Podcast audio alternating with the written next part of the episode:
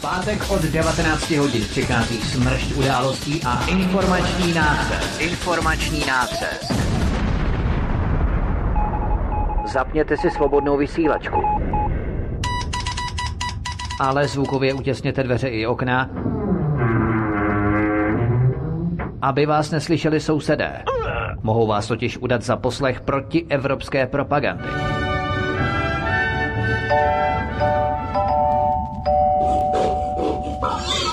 Proto buďte tuctoví, všední a hlavně nevybočujte. Pokud vystrčíte svobodně hlavu, nemilosrdně vás pokosí motorovou pilou. Demokracie? Ano, ale pouze ta po jejich. Proto zapalte svíčky, kupte pár plišáků a semkněte se s námi v boji proti bruselskému terorismu. Šéf-redaktor z pravodejského portálu Ironet.cz pan VK komentuje aktuální události posledního týdne na vnitrostátní i zahraniční politické scéně. Z ganze Čechische Volk jistajíme simulantní pandem. Zákulisní informace, které se nám vždy nemusí líbit. A komu tím prospějete, co? Geopolitické analýzy, rozvědky, zpravodajské služby. Buďme napřed ve vnímání informačního pole řídících mocenských procesů. Mocenský tenzor je neúprostný. Máte zaseknutý kompas na západ? Každý pátek od 19 hodin si k nám přijďte pro nový, protože nám funguje na všechny čtyři směry.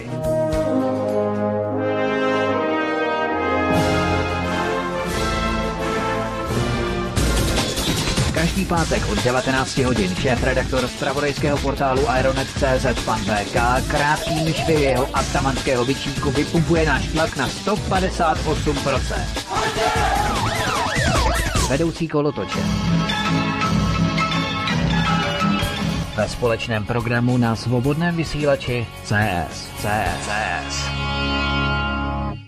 Pan VK i Vítek jsou připojeni, jsou tu společně se mnou. Oba zdravím, ahoj. Ahoj Helenko, zdravím tě, zdraví Vítek a doufáme, že se budeme dnes slyšet krásně, čistě, nepřerušovaně i nevypadávaně, takže zdravím všechny a přeju krásný pátek. Snad ano, hezký večer, je to vaše pánové. VK, taky ahoj. Ahoj, ahoj Vítku, ahoj Helenko, tak já se zdravím, teda zdravím, vás zdravím, ale já se omlouvám, zase jsem se spozdil, no, takže hned začneme a pustíme se do prvního tématu. Určitě začínáme relativně včas, takže si dáme malou pauzičku v 8 hodin nebo kolem 8 hodiny, až dobereme témata. Máme jich pět, takže se směle pusme do prvního, abychom to všechno stihli. Zániky národů nastanou střetem mezi kohortami generace X a z procesy budou kopírovat Calhounův experiment s kolonií myší. Social Justice Warriors a fenomén genderismu stělesňují v České republice gardy milionů chvilek a umělecké fronty, která v novém songu vyzývá ke svržení prezidenta i premiéra. Degenerativní procesy ve společnosti mají původ v genetických změnách generace Z, která připomíná závěrečnou fázi vymírání myší kolonie. Jedná se, jak všichni víme, a určitě jsme všichni zaznamenali, o politickou agitku v tradice angažovaného umění, jak je u nás v České republice zvykem, který naspívala Bára Baziková, pícha předchází pád, ale co můžeme číst v tomto politickém popěvku VK, co, jaké signály vysílají? No, já opravdu jako nemám velkou radost, že probíhají tady ty procesy, protože ten song, kde vlastně hlavní roli hraje, nebo řekněme, představuje Pára Basiková, která vlastně má ten takzvaný vocal lead, to znamená ten hlavní pěvecký tah v tom refrénu, tak vlastně se ukazuje, že e, znovu se vracíme do dob e, takzvané politické písně Sokolov. A e, to je zvláštní proces. Po 30 letech by někdo řekl, že společnost se někam posunula vývojově. Představa, obecná představa je, že když máte jakoukoliv společnost, tak její vývoj jde směrem k pokroku, nějakému vývoji. To je taková, taková ta ukotvená představa, že uh, člověk se narodí, to znamená vyrůstá, neustále vlastně získává více a více informací a snaží se aplikovat tenhle ten pohled personální na pohled objektivní celé společnosti. Problém je v tom, že ono to už takto nefunguje. Eh, ten song v podstatě útočí proti výsledkům demokratických voleb v České republice. A e, nejenom, že to je skandální, ale e, určité části společnosti, to znamená, můžeme říkat těm chvilkařům, takzvaně, nebo podporovatelům milionu chvilek, e, kterých rozhodně není málo. To je třeba říct tady.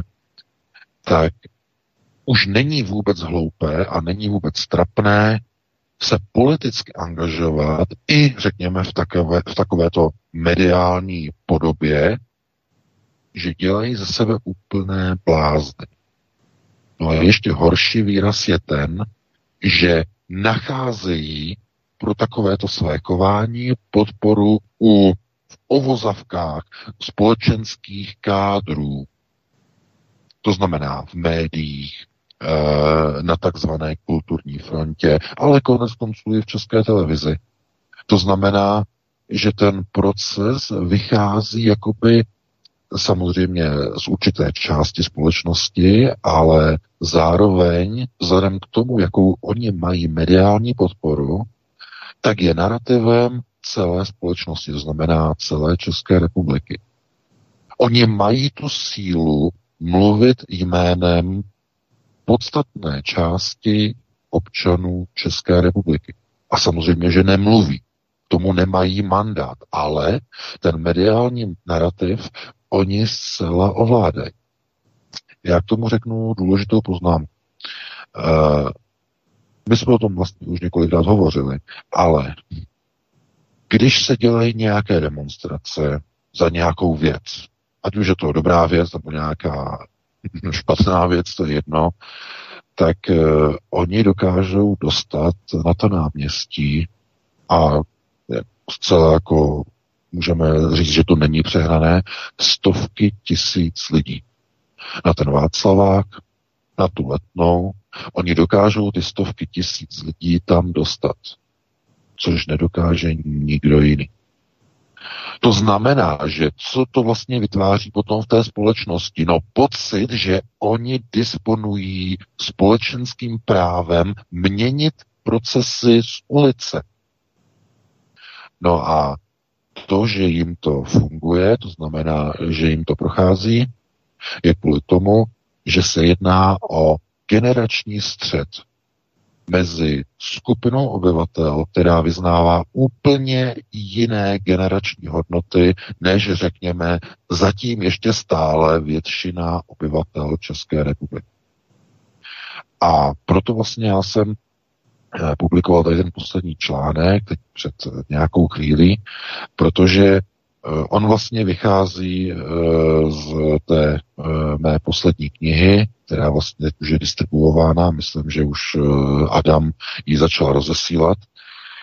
Takže ten výraz v podstatě vychází z toho, že ve společnosti dochází samozřejmě k fašizačním procesům. Asi všichni shodneme, že útoky proti prezidentu republiky, proti premiérovi, eh, kteří všichni, nebo oba dva, jsou výsledkem nějakých demokratických voleb, nad kterými rozhodně my nemusíme nějak juchat a jásat. Rozhodně bychom si tam představili někoho mnohem, mnohem lepšího, ale je tady skupina lidí, která zkrátka má přesvědčení, že má právo svrhnout vládu řevem z ulice. A na jejich podporu vystupuje takzvaná umělecká front. V tom songu, eh, který vlastně, vlastně zpívá rapper Galen a uh, Bára Basiková vlastně tam zpívá ty vokály v refrénu, uh, tak tam dochází v podstatě jakýmsi já říkám jako výrazům a požadavkům, aby odstoupil premiér republiky, aby podal demisi uh, prezident republiky, To znamená, jsou to útoky proti Andreji Babišovi, útoky proti Miloši Zemanovi a získává to jakousi prostě mediální podporu. Dokonce tam zaznívá výhruška, že buďte rádi, že to, ne, že to neřešíme jako kdysi s odkazem na defenestraci samozřejmě. No, jako co to je? Teď si představte, že takovouhle písničku by naspívali voliči a podporovatelé třeba SPD. A nebo třeba a ne, Ortel, to by byl řev. A nebo, a nebo Ortel by to naspíval, jo, na podporu nějaké kauzy, nějaké věci, uh, nějakého, nějakého pronárodního cílu. Okamžitě by se tím začala zabývat policie, že to je vyzývání k něčemu, že jsou tam nějaké výhrušky, okamžitě by se spustil obrovský řev, že někdo e, nerespektuje výsledek demokratických voleb, že někdo chce někoho odvolávat a že někdo vyzývá, někdo tam vysílá nějaké výhrušky, že buďte rádi, že jsme to neřešili jako dříve, to znamená, že e, někdo někoho vyhodí prostě z radnice a oni tam pouští vlastně i e, tu ukázku z té pohádky, myslím, že to je Pyšná princezna, e, ta babička, jak tam říká, že e, toho krále, krále kazy světa žehnali a, a tak dále, tak dále. Je to samozřejmě jakoby přirovnání na vládu Andreje Babiše a na Miloše Zemana. To jsou jakoby signály, které jsou jako tím vysílány. A e, jak říkám, kdyby tohle to naspíval Ortel a e, nebo jakákoliv jiná skupina na podporu e, jiné kauzy, to znamená třeba nějakého národního spolku, ať už by to bylo SPD, nebo by to byla Trikolora, nebo někoho na jiné straně politického spektra, tak by z toho byl zkrátka obrovský skandál a všichni by to řešili, jak je to možné. V jejich případě to zkrátka nenastává. Oni jako by si získávají nějakou podporu a mají podporu i od české televize a to veřejnoprávních médií a doslova vyhrožují, jako počkejte až toho 16. Eh, za ten týden v sobotu, že to bude ta velká demonstrace na letné v předvečer vlastně 17. listopadu, eh, tak jakože tam to jako prostě ukážou, kolik jich tam je a v podstatě si jako uzrupují právo rozhodovat z ulice o tom, eh, kdo bude prezidentem a kdo bude premiérem. To znamená v předvečer 17. listopadu 30. výročí. No a eh, odkud vlastně pocházejí tyhle procesy, tak eh, my o tom mluvíme vlastně pravidelně v našich pořadech, já o tom pravidelně píšu, ale eh, jsou určité souvislosti, které já jsem do té knihy nedával, eh, protože očekávám, že budou ještě eh, záležitostí vývoje, společenského vývoje.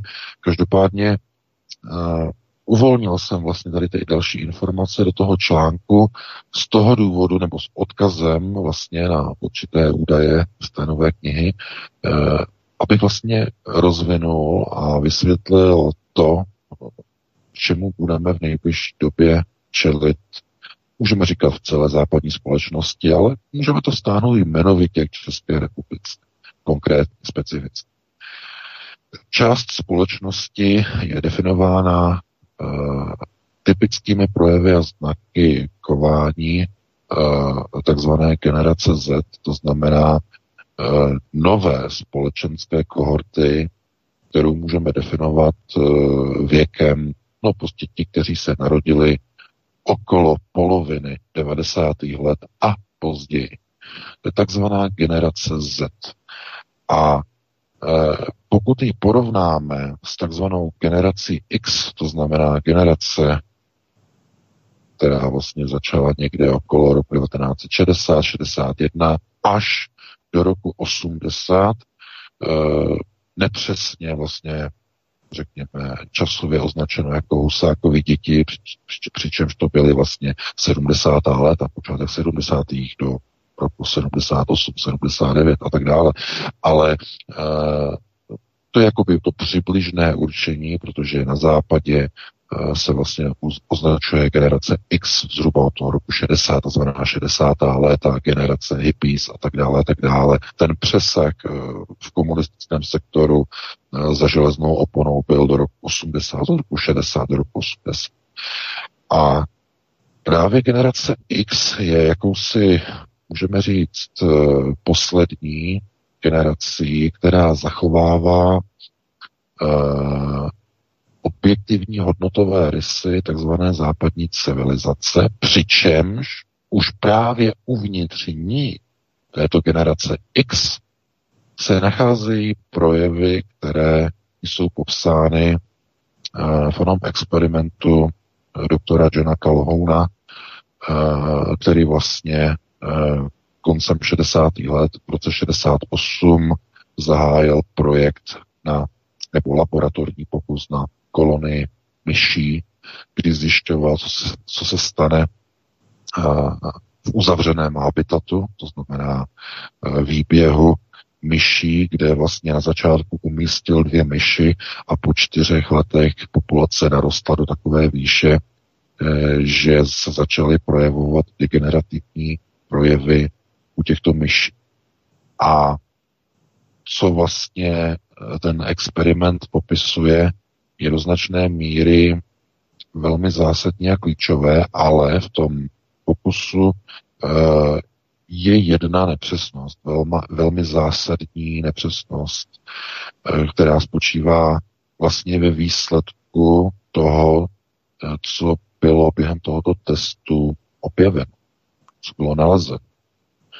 Eh, doktor Calhoun eh, toto označuje jako takzvaný behavioral sink, nebo behaviorální výpust, když to můžeme takhle nazvat, kdy při určitém objemu populace, velmi vysokém počtu populace na omezeném prostoru dochází k jevu, kdy celá společnost začíná degenerovat a postupně úplně zanikne a vyhyne. Doktor Calhoun tohleto připisoval onomu faktoru přelitněnosti. Nicméně to nefunguje.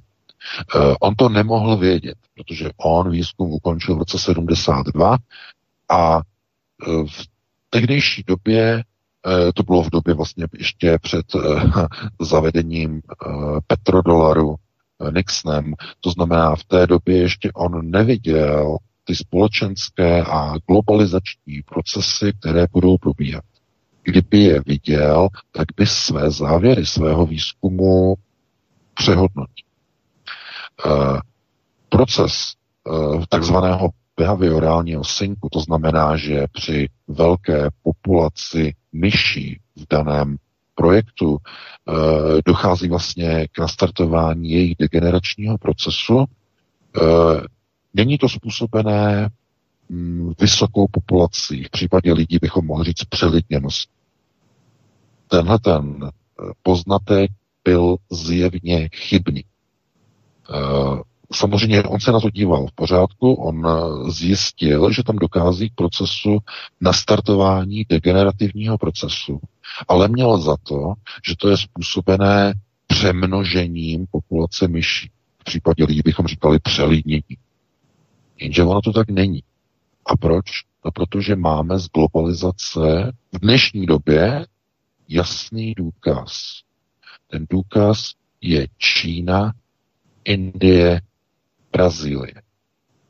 To jsou tři země, které v rámci globalizace nastartovaly obrovský populační růst, který samozřejmě se snaží nějak moderovat, nějak ovlivňovat. Vy jistě víte, že co se stalo v Číně, myslím dva roky zpátky, když tak mě opravte, Čína zrušila politiku jednoho dítěte. Čína oficiálně. To znamená, Čína už přestala eh, regulovat eh, populaci. A vidíte, že Čína nejenom, že nedegeneruje při tak obrovské populaci, uh, nevidíte to ani v Indii, nevidíte to ani v Brazílii, uh, kde jsou obrovské chudinské čtvrti, o, kde je obrovská populace a nedochází k procesům nějakého vymírání. To znamená to, že někde je přelidněnost, samozřejmě sebou nese projevy snížení bezpečnosti, zvýšení kriminality, to zcela jednoznačně. Nese to sebou projevy indukce chudoby, zcela jednoznačně, ale nikde nejsou registrovány procesy eh, jednak degenerace a zároveň i ztráty takzvaného lipida, eh, což vlastně zjistil doktor Calhoun v oné populaci myší, kdy neměli zájem se množit. A tohleto nevidíme v globalizovaných, přelidněných, kdybychom mohli říct přelidněných společnostech. Naopak, tam prostě není vůbec porodnost ovlivněna. Ale kde je ovlivněna, je bílá rasa. A ta rozhodně není přelidněna. To znamená, závěry doktora Kalhuna a jeho experimentů jsou chybné v tom zjištění, že proces onoho degenerativního projevu a vymírání je způsoben e, velkou populací a velkým přemnožením. E, tak to není. On zjistil fenomén, který nemá e, s přelitněním a respektive s přemnožením určitého druhu e, živočichů naprosto nic společného. Toto je proces, který je přímo zabudovaný uvnitř genetické výbavy. Je to počet genových iterací. Jinými slovy, je to počet, kolik generací může uh, živočich, uh, člověk nebo jakákoliv jiná entita mít v rámci gener- takzvaných generačních iterací, než dojde k nastartování procesu takzvaného autoregulus mechanismu. A doktor Calhoun v té době samozřejmě o nějakém mechanismu autoregulus eh, nevěděl, mohl ho tušit. On ho výborně popsal, nazval ho jako behaviorální sync, ale není způsobený přemnožením živočichů nebo přelitněním, pokud je to vstažené k populaci lidí. Je to způsobené podpisem, určitým kódem, který je uvnitř genetické výbavy civilizace. Bílé civilizace. A důkaz je objektivní v nejvyspělejších společnostech bílé civilizace, kde probíhá největší proces takzvaných autogenocidních degenerativních procesů, kdy jednotlivé národy bílého muže a bílé ženy nejsou schopny bránit vlastní životní prostor.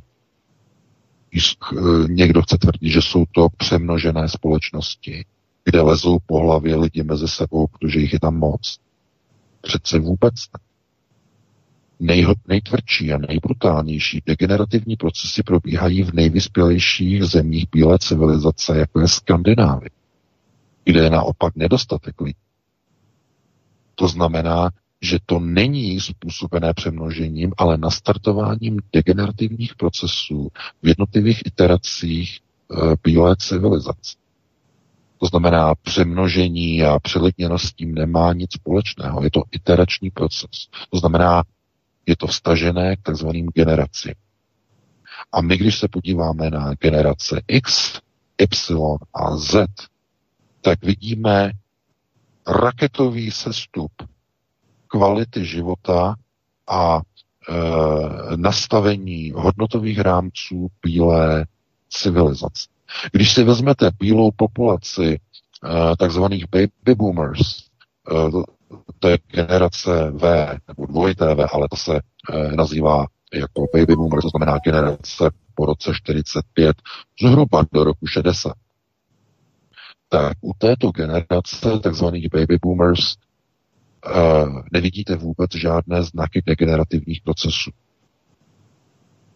To je generace, která ještě nebyla žádnými degenerativními procesy zasažena. Generace X už zasažena je. Podívejte se na video s Bárou Pasikovou. Ona je generace X. Eh, pan eh, Ondřej uh, Havlík, herec, také rok 63, generace X. To znamená herci, uh, takzvaná kulturní mediální fronta, která vystupuje v tom klipu. To už je všechno generace X, která volá po svrhávání vlády a vl- vítají migranty a de facto se projevují jako takzvaní sluníčkáři. No a co další generace? Generace Y, takzvaní, takzvaní mileniálové. To znamená narození zhruba od toho roku 80, zase zaokrouleně 80-85 až uh, rok 95, jo? To znamená narození v tomhle úseku.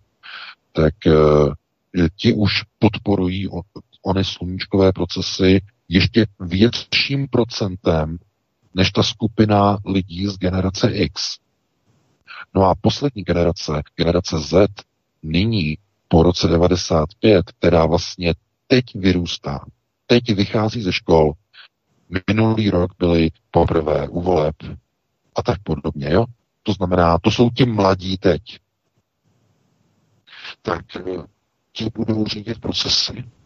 A to jsou právě oni, Mikuláši, Minářové, mladí, kteří řídí statisícové demonstrace v ulicích. To je generace Z. To jsou ti mladí, kteří chodí eh, za babičkama za dědečky a říkají jim, nečtěte tu alternativu a křičí na ně. To jsou ti youtubeři, kteří mají takové ty jednoduché náhledy na život. To znamená ta nová generace, která ovlivňuje veřejné mínění. A bylo něco takového v generaci X, anebo dokonce v generaci tzv. baby boomers po druhé světové válce? Nebylo. To znamená, ty procesy, které probíhají e, v rámci dnešní takzvané nové generace, generace Z, jsou projevy degenerativních procesů. A my to samozřejmě víme, my o tom hovoříme, já o tom píšu články, mluví se o tom, že dochází vlastně k generačnímu střetu, kdy tady je skupina mladých lidí, která je globalisticky potvrná, která se necítí být vlastenci, která se cítí být eh, takzvanými kosmopolity, už nechtějí být Češi, ale chtějí být Evropany, to znamená globalizovaná mládež. A pokud se mluví o takzvaných, eh, já nevím, konspirační servery a proruské servery a tak dále a tak dále, tak de facto s těmito lidmi dokonce nemůžete už mluvit ani na faktografické úrovni, nemůžete se s nimi vůbec bavit, protože oni vás vůbec nebudou poslouchat. Tohle to potvrdí mnoho lidí, eh, pokud máte, já nevím, vnoučata, tohleto, a trochu se zajímáte o to, co vlastně oni říkají, jako řekněme pravnoučata, nebo vnou, ne pravnoučata, ale vnoučata, co říkají, eh, a s kým se vlastně stýkají a jak vlastně mluví mezi sebou, tak najednou zjišťujete, že ta generace de facto nemá už ty ukotvené hodnotové rámce, jaké měla generace, která vlastně vyrůstala po druhé světové válce, těsně po. To znamená, že západní civilizace najednou se začíná jakoby vyvíjet směrem, který už není progresivní, ale má charakter degrese. To znamená úpad směrem dolů. Uh, máme proto mnoho důkazů. To znamená proces simplifikace ve společnosti, zjednodušování, eh, stále více, řekněme, procesů ve společnosti už se neřeší takzvaně manuálně, ale elektronicky. To znamená, ta společnost se vyvíjí nějakým směrem, který uh, přestává zahrnovat lidský faktor. A když si potom pustíme to video, tak tam vidíme úplně jiné lidi, kterých nerozumíme, Díváme se na ně a myslíme si, že jsou to provokatéři, díváme se na ně, jako že to je pražská kavárna a je to umělecká fronta a zpívají tam proti Zemanovi a zpívají tam proti eh, Papišovi a vyzývají k demisi a pořádají statisícové demonstrace. Jenže pravda je taková, že uh, oni nepotřebují de facto dělat nějaké obrovské velké kampaně, protože oni představují a stělesňují už úplně jiné společenské hodnoty. To znamená, je to střed civilizací uvnitř civilizace. Generace lidí, skupiny lidí jsou v nepřátelském postavení vůči jiným generacím. A ten střed není opřený o ideově ideologický rámec, jenom abychom vlastně mluvili v těchto intencích. To znamená, že mladí kritizují staré. Tohle to je válka. Mezigenerační válka, která probíhá v jakémsi eh, etosu, kdy mladí de facto říkají, že staří uh, dělají špatné řídící procesy. To znamená, že to, koho si lidé zvolí ve volbách, tak může být měněno a likvidováno z ulice. No a tyhle ty procesy uh, jsou procesy zcela zjevně degenerativními. Vidíte to vlastně na úrovni vzdělání, snaha o simplifikaci, zjednodušování maturit, uh, zánik jednotlivých prvků národa, to znamená uh, jakési, uh, řekněme, Eh, takové ty atributy, jako je láska k vlasti, eh, podpora kultury, národní kultury, eh, přebírání cizích hodnot, více angličtiny než češtiny, zjednodušování maturit. Tohle to všechno v podstatě vede k situaci, kdy celá společnost je de facto v dnešní době stavěna do role my a oni. To znamená ten konfrontační styl. No a e, my se na to můžeme dívat jako v tom smyslu, že e, kde se to bere, kde se projevují ty změny, odkud se perou, že najednou vidíme ve společnosti, že muži už nevypadají jako muži. To znamená, jsou tak obrovské procesy jakoby zženšťování mužské populace ve společnosti proč najednou dochází ve vyspělých, bílých, civilizovaných zemích k situaci, že obyvatelstvo přestává chránit svůj životní prostor před cizími etnickými invazními druhy. To znamená, to jsou objektivní procesy. Já chci říct jednu důležitou věc, že e, znovu, kdyby se jednalo o problém přemnožení populace, to znamená degenerativní proces byl nastartován přemnožení, tak bychom to viděli. Ale tyto degenerativní procesy neprobíhají kvůli přemnožení. Vůbec. Norsko naopak. Norsko není vůbec nějak přemnožené. Mají nedostatek lidí. To samé Švédsko. To samé Finsko. To jsou nejvyspělejší země bílé civilizace vůbec s nejvyššími sociálními standardy a probíhají tam úplně stejné, identicky totožné degenerativní procesy. Vítání migrantů, vítání černoků, vítání Arabů. A jakmile oni si je nasunou, tak Arabové je začínají vraždit, začínají je znásilňovat, a společnost se nedokáže bránit a oni je pořád dokonce omlouvají. Oni provedli teroristický útok, oni tam znásilnili několik žen, oni je pobodali. A co udělá bílá společnost? Bílá společnost řekne, oni byli duševně nemocní. On provedl teroristický útok, najel autem e, na vánočních trzích. No on byl duševně nemocný. On schodil ženu a dítě pod vlak. No, on byl duševně nemocný. To znamená, ta bílá civilizace se nedokáže už dokonce ani bránit. A někdo řekne, tohle to přece neříkají lidé, to říká ta vláda, ta vláda těch sluníčkářů. Proboha, tohle to je omyl. To nesvádějte na politiky. A proč? Z jakého důvodu? No, protože ta společnost, ty politiky volí do těch funkcí.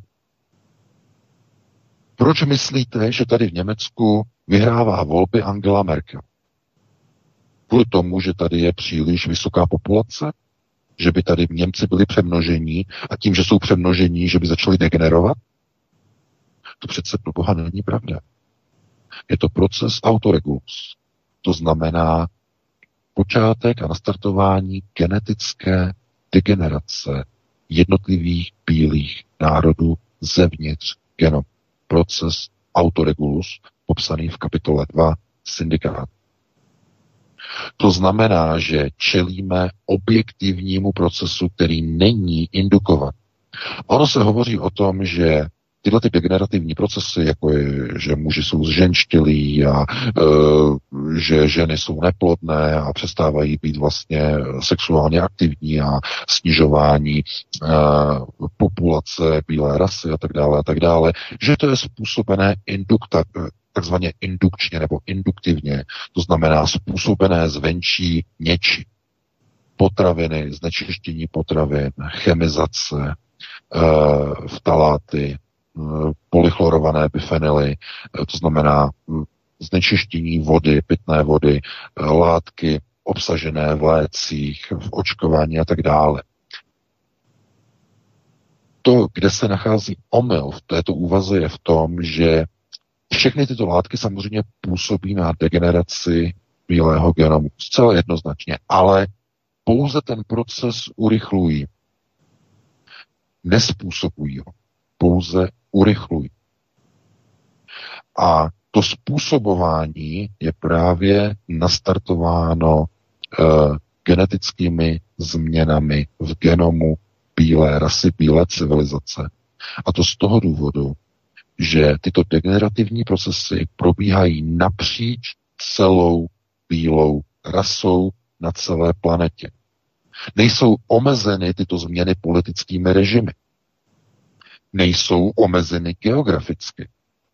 Probíhají v Evropě, v Jižní Evropě, v Severní Evropě, ve Skandinávii, ve Spojených státech, v Kanadě, i v Rusku, i v Austrálii.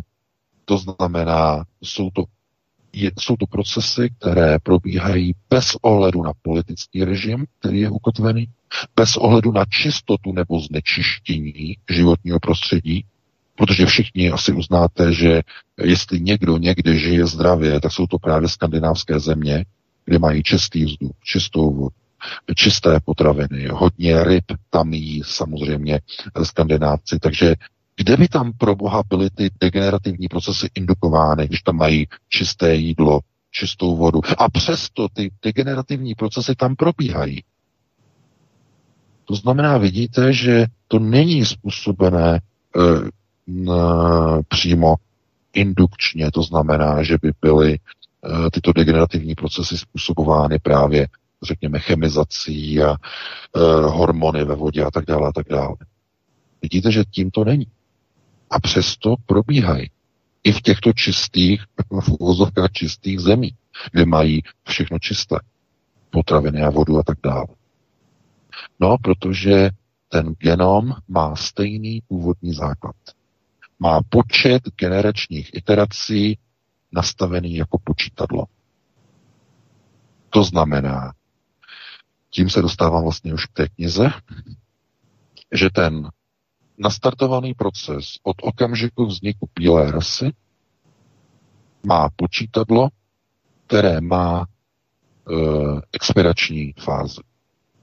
To znamená, to počítadlo se blíží k nule to znamená k rezetu. A proto probíhají degenerativní procesy v bílé rase bez ohledu na politický režim, bez ohledu na geografickou polohu, bez ohledu na kvalitu společnosti, na kvalitu jídla, na kvalitu potravin. Probíhají objektivně ve všech zemích bílé civilizace. A proto vlastně já jsem cítil potřebu uveřejnit tady ten článek, abychom pochopili, že zase v návaznosti na tu novou knihu, protože tam se objevují velké otázky, které tam nejsou rozvinuty, protože to jsou velice komplikovaná témata, eh, tak eh, se objevují otázky právě ve vztahu toho, jakým způsobem vůbec bude se vyvíjet civilizace, nebo můžeme říkat takzvaná západní civilizace. Někdo říká což já teda odmítám ten výraz, ale znovu ta takzvaná židokřesťanská civilizace, jakým způsobem se bude odvíjet. No a tohle to přesně odpověď na to, co se bude dít. To znamená, Calhounův experiment je zásadní klíčový v tom, že doktor Calhoun eh, vlastně po těch čtyřech letech eh, v roce 72, kdy experiment skončil, tak on zjistil proces, který ale ještě v té době neuměl pojmenovat. On ho nazval behaviorální sync a myslel si, že je způsobený přemnožení. Není způsobený přemnožení. Je způsobeným vypršením expiračního počítadla lidského genomu. V tom případě myšího genomu, který je velice krátký který se pohybuje někde okolo 15, 10 až 15 eh, generací, poté se nastartuje autoregulus a generace myší zhruba okolo čísla 25 eh, hyne a vymírá. Protože počítadlo u genomu myší má krátký eh, počítací cyklus jednotlivých iterací. Jenom pro vaši představu, ta degenerace té závěrečné fázi vymírání myší vypadá, vypadá potom tak, že uh, jednotliví zástupci uh, populace jsou úplně sterilní, jsou neplodní a ti, kteří jsou plodní, tak uh, rodí mláďata, která mají pohlavní problémy, nelze u nich určit pohlaví, nejsou ani samci, ani samice, postrádají plození, mají obrovské problémy Eh, s vrozenými nemocemi, vadami, alergiemi. No co vám to připomíná? Jaké jsou to procesy? Která civilizace má problémy s nárůstem Alzheimerových chorob, s nárůstem Parkinsonu, s nárůstem alergií na úplně všechno, co si dokážete představit, kdy malé dětičky jsou alergické pomalu i na prdnutí, úplně na všechno. No ano, to je bílá civilizace jednotlivé generace bílé rasy jsou důsledky nastartování autoregulus mechanismu v bílém genomu. To znamená, tím se dostáváme k vysvětlení toho, proč eh, globalčiky, a to je důležité, proč najednou tak urychlují procesy směrem k singularitě. To znamená, obrovské prostředky jsou vrhány do umělé inteligence, jsou vrhány do rozvoje no, můžeme říkat, takzvaného umělého neokortexu, to znamená, aby byla možnost jednoho dne přenést vědomí člověka do jiného těla, které nebude už odsouzeno na fungování v biologickém těle, jehož genom má nastavený časovač na takzvanou expiraci. Expiraci lidského nebo řekněme bílého genomu. To znamená přesunutí člověka do jiného těla poté, co vyprší uh, genetická doba použitelnosti, můžeme říkat, v lidské rase, bílé rase. A teď, důležitá otázka. Uh, koho se to bude týkat? No někdo by řekl, bude se to týkat samozřejmě bílé rasy, jakoby, uh, řekněme, univerzální. Jenže to není tak zdaleka jednoduché. Bílá rasa je promíchána s rasou židů. Velmi důkladně. Je promíchána s jinými etniky, s jinými národy. A když se podíváte na takzvané sionisty, to znamená, když se podíváte na neetnické židy, tak mají v sobě genom bílého člověka, mají v sobě uh, genom Arabu, to znamená, oni nejsou takzvaně Amšelach Haredim. Jinými slovy, oni nemají čistý a e, nenarušený genetický původ po nefile. Oni nemají. To znamená, že jakkoliv to zní neuvěřitelně, tak sionistům hrozí stejné likvidační procesy jako bílé rase. To znamená globalčikům, pokud mluvíme tedy o světovém sionismu. Jediný, kdo vlastně tomu nebude vystaven, tak jsou etničtí židé s čistým původním původem Amšela Garedy. To už se dostávám vlastně k původu krve, to je popis vlastně neupsáno v té knize, co to znamená, a oni tomuto nebudou vystaveni. A stejně tak tomu nebudou vystaveni lidé, kteří uh, vycházejí z, v podstatě z oné kmenové krevní linie uh, skupiny 0 RH negativ. Protože to je krevní skupina, která má stejně jako uh, v podstatě, řekněme, veškerá vlastně světová řídící elita, tak tato krev vychází nebo má někde původ zhruba 45 tisíc až 60 tisíc let před naším letopočtem.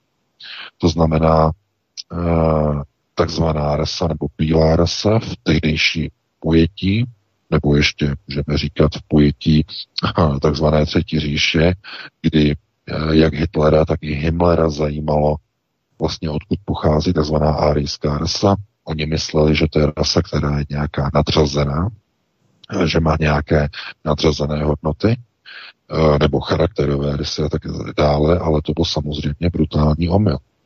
To, co je tak důležité na takzvaných Arianech, nebo na takzvané árijské rase, která pochází z Iránu, to je důležité, tak eh, co je na ní důležité, je to, to zásadní a to klíčové, že tato arijská rasa nese v sobě ve svém genomu a vlastně jednotliví lidé ve svém mozku nesou stejné kompendium jako čistá pokrevní linie židů Amšelak Haredim, to znamená, tyto dvě skupiny pocházejí přímo od Nefile, od tvůrců, od architektů.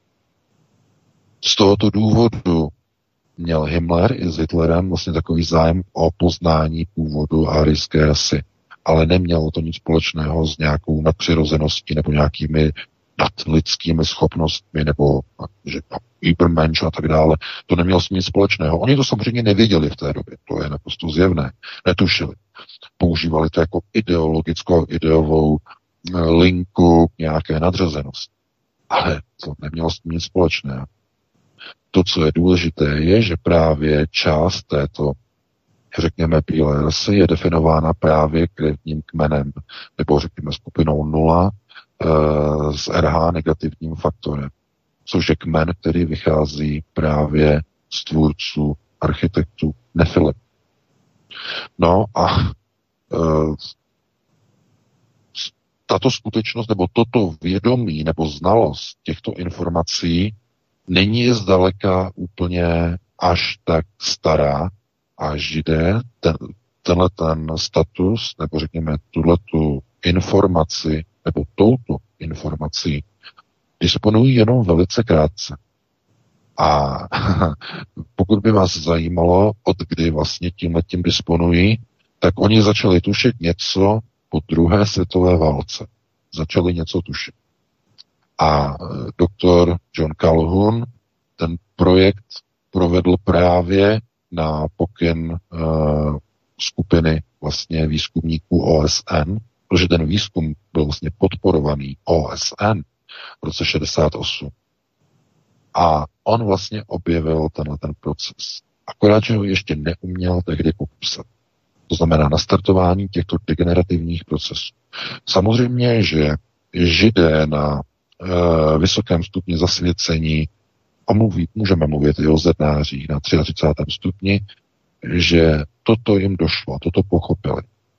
Z tohoto důvodu se začaly objevovat ty tvrdé procesy, které vlastně dnes poznáváme, to znamená, to znamená procesy e, snahy e, o nastartování přesunu e, vědomí člověka v rámci tzv. singularity do stroje jsou věci a záležitostí velice mladou která vlastně má vztažnost právě ke konci 60. a počátku 70. let.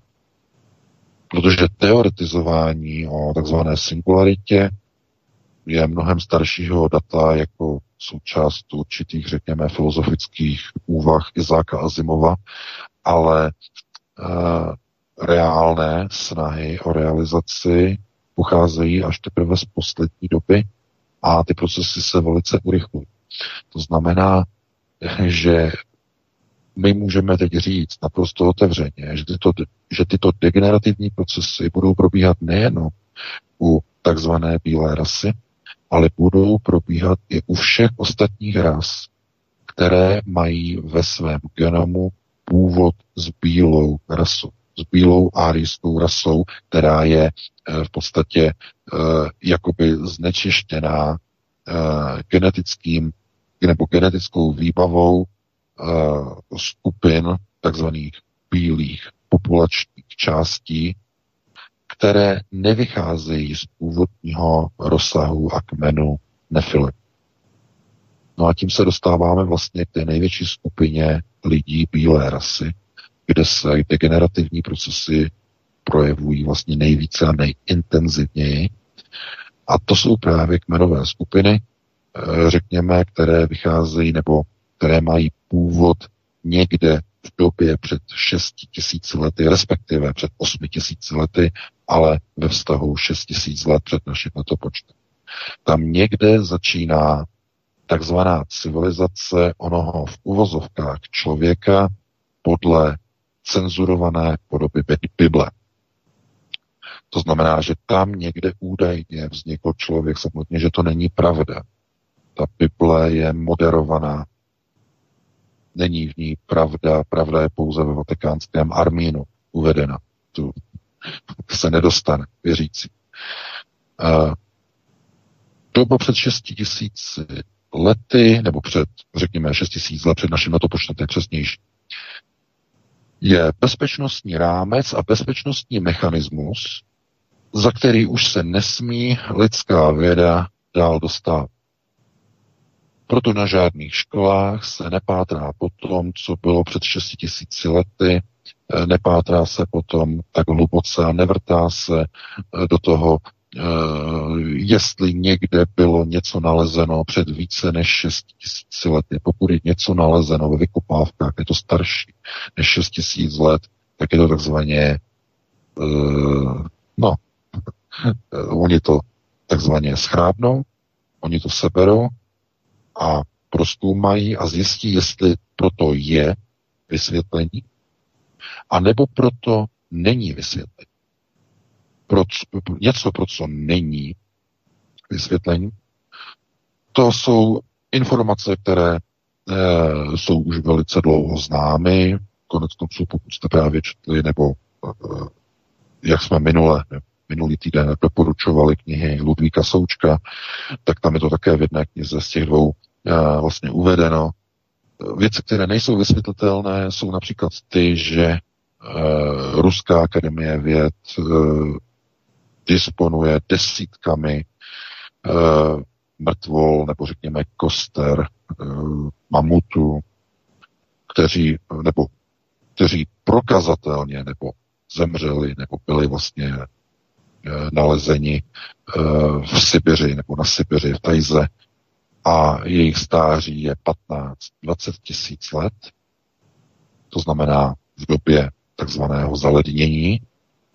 A e, tito mamuti mají naprosto zjevně ve svých lepkách průstřely od střelných zbraní. V té době. A kde se vzal?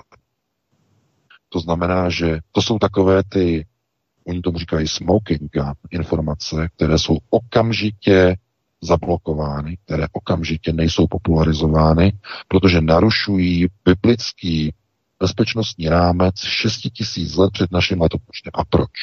Z jakého důvodu? No je to kvůli tomu, že vrtáním do minulosti by byl, navr- byl narušený celý koncept víry. Víry v Krista, víry v Boha, víry v původ lidské rasy jako produkt stvoření Bohem, došlo by zároveň odhalení původu nejstarší rasy na této planetě, to jsou židé, nejstarší rasa. A logicky hned jako řekněme v druhém kroce nebo kroku by se začali všichni ptát, odkud tedy, když ne podle Bible, odkud tedy lidská rasa pochází. Kdo stvořil lidskou rasu? A začaly by být odhalovány procesy, které nesmí být nikdy odhaleny. To znamená, proto velké části vlastně národu jsou ovládány náboženskými tezemi, ať už jsou to křesťanské teze, muslimské, nebo řekněme arabské, nebo islámské teze, teze buddhismu, teze jednotlivých náboženských systémů a uskupení. Bezpečnostní hranice a linie je nastavená na 6 tisíc let před naším letopočtem. Dál nikdo nepátrá, je zapovězeno, aby se mluvilo o době před 6 tisíci let. Pokud někdo se baví o době delší nebo v dalším časovém horizontu, tak se mluví o této době pouze v, pouze v takzvaných geologických a e, přibližně archeologických obrysech, co se dělo z hlediska podnebí a klimatu. To je jediná věc, která je dovolena medián. To znamená říkat, že poslední doba ledová skončila někde zhruba 10 tisíc let před naším letopočtem, tam někde vlastně skončila nebo začala končit. To znamená, to je dovoleno. Tato informace jako jedna z mála je dovolena. Nic jiného dovoleno není.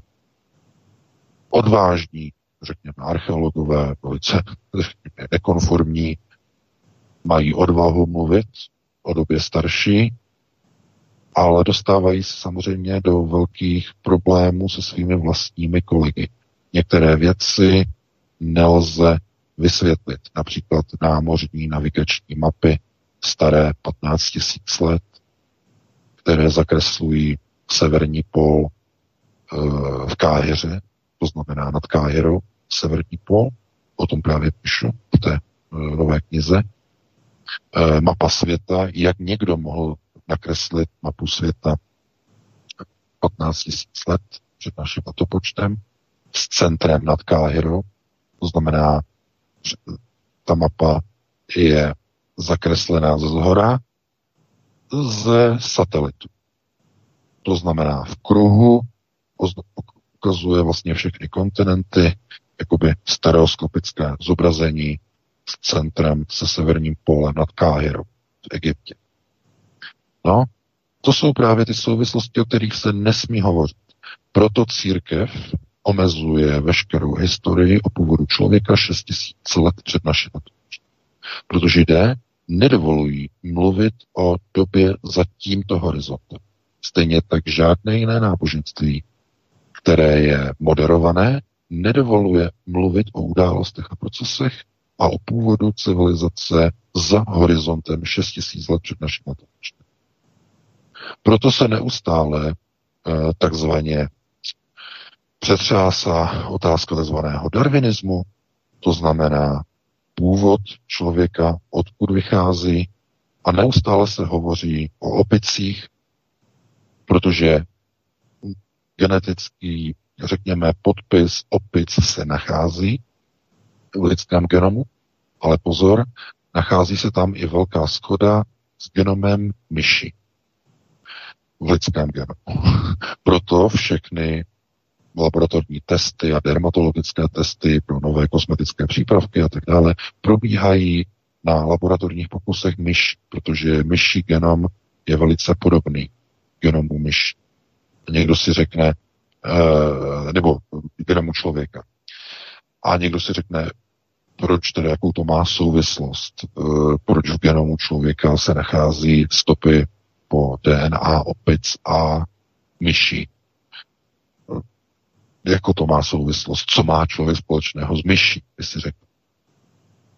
Některé genetické vlastně eh, charakteristické eh, souvislosti a vztahy vycházejí z toho, že lidské tělo je zkrátka postaveno jako stavebnice na genetickém základě samozřejmě. Tělo vychází z nějakého základu, mysl vychází z nějakého jiného základu. A to už samozřejmě odkazuje na tu novou knihu, to už není na rozsah našeho pořadu.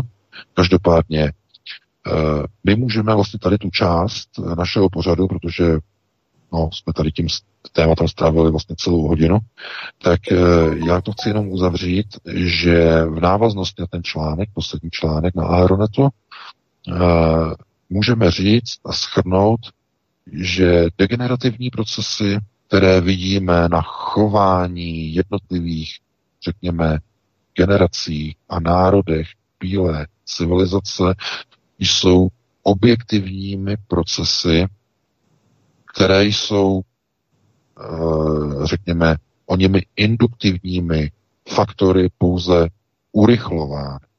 Ale samotná příčina těchto degenerativních procesů je objektivní a vychází přímo z takzvaného autoregulus mechanismu genetického základu bílé rasy.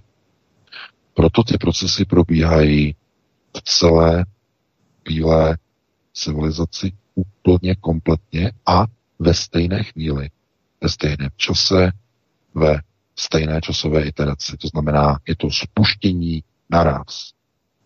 A je to logické, protože původ bílé civilizace vychází v oné době před 6 tisíci lety z původního, prapůvodního výchozího bodu. To znamená, celá bílá civilizace má společný prapůvod a ten má nastavený genomu časovač. Časovač, který se po mnoha a mnoha generačních iteracích začne blížit k nule. Proto ty procesy jsou objektivní. Proto je snaha honem rychle vědomí člověka přenést do jiného nosiče. A ten problém se netýká jenom gojské rasy, to znamená pracovní rasy, ale se týká se všech ras, které se kdy v minulosti s bílou rasou spojily a spářily. Kdykoliv v minulosti. A to je problém právě mnoha, mnoha židů. Stejně tak Chazaru. Protože svazky s bílým genomem probíhaly uh, napříč jednotlivými a jednotlivými staletími, neustále, neustále. A takzvaná promořenost onoho spojení, řekněme, uh, židovských uh, bílých kojských ras i jiných arabských je tak silná, intenzivní, že onen původní, nezasažený, nebo řekněme tím procesem autoregulus, nezasaženým kmenem počet těchto lidí je opravdu jen velmi omezen. To znamená, ten původ Amšela Haredim je otázkou jenom opravdu těch nejvybranějších řídících elit. E, národa židů, samozřejmě. Proto oni tvoří tu jednu z nejvyšších skupin takzvaných správců na této planetě. To jsou oni, kteří nebudou těmito degenerativními procesy zasaženi. To je činí v podstatě tak mocnými a tak silnými. A e, to není něco, s čím by se někdo dokázal smířit. Už to vůbec nejsou sionisté, kteří by přistoupili na představu, že i jich se budou týkat tyto degenerativní procesy. No, takže takhle já bych to uzavřel, je to široké, velmi náročné téma. E, já nevím, e, pustili bychom se hned do dalšího tématu, Vítku, přestávku si dávat nebudeme, jsme začali později, e, takže předal bych ti slovo a pustili bychom se do dalšího. Jasně, VK, je to úžasné téma, já bych tady měl ještě řadu doplňujících otázek, ale nevadí, pustíme se do dalšího tématu, protože ty aktuální věci musíme přece jenom stihnout tak aspoň jedno, dvě témátka, abychom do té deváté hodiny stihnout mohli. Česká vláda na podnět Hamáčkova vnitra schválila novelu oživující pravomoci a praktiky STB. Policie bude moci nově používat zpravodajské informace od tajných služeb, které s ním stíhání občanů České republiky. Přesně po 30 letech od sametu se stane z BIS novodobá STB, která bude sbírat informace na nepohodlné osoby, které vadí režimu. Policie bude moci zahajovat kohokoliv, kdo se znelíbí, protože BIS obstará potřebné informace s pravodejskou technikou.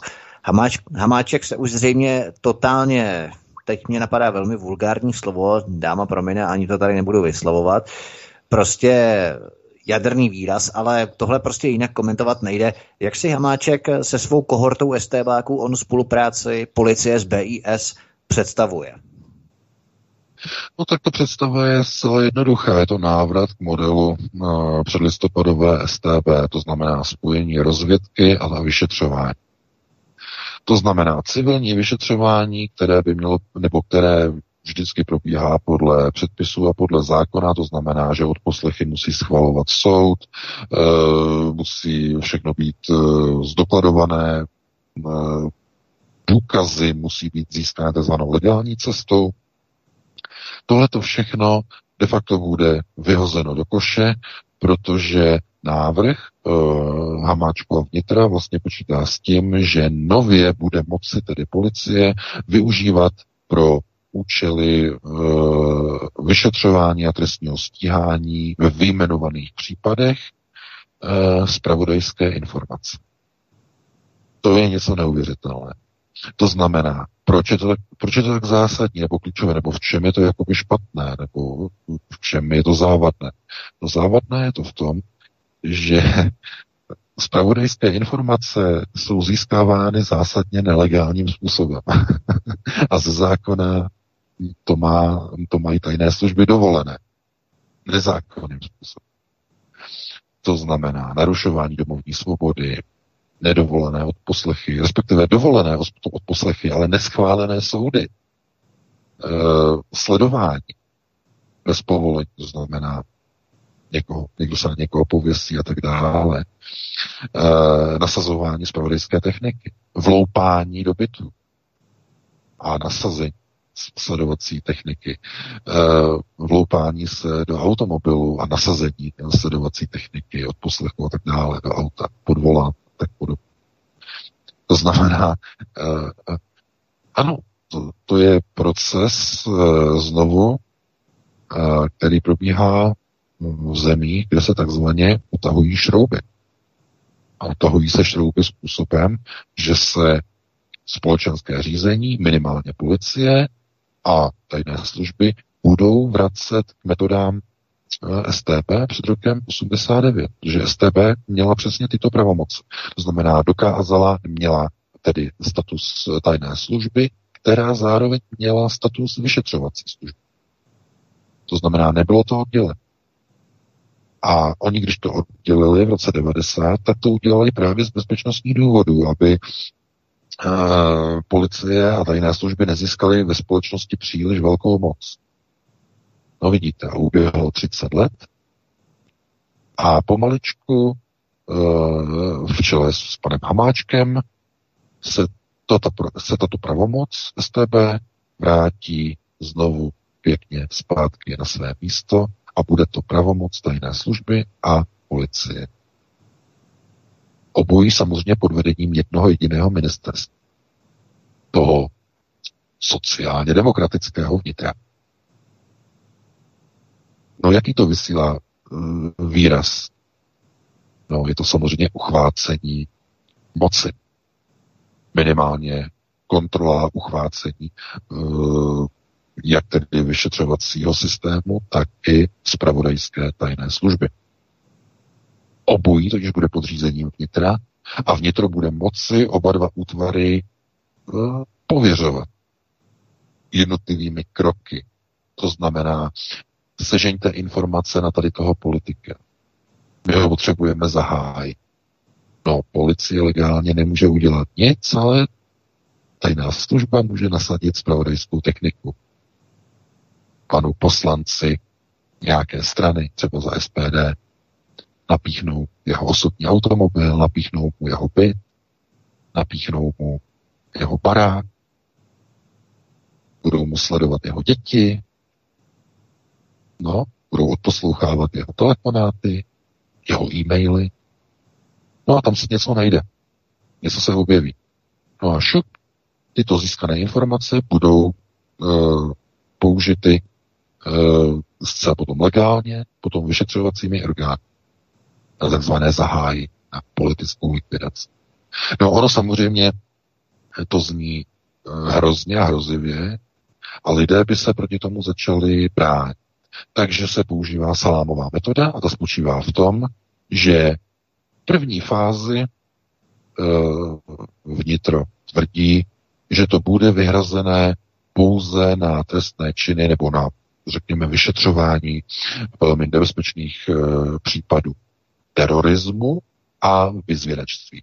Že na nic jiného to nebude zatím možné jako použít a e, aby to takzvaně nebylo zneužitelné. Ale prosím vás, to je salámová metoda, respektive vaření žáby v hrnci pomalu ve vodě ze studený na horkou.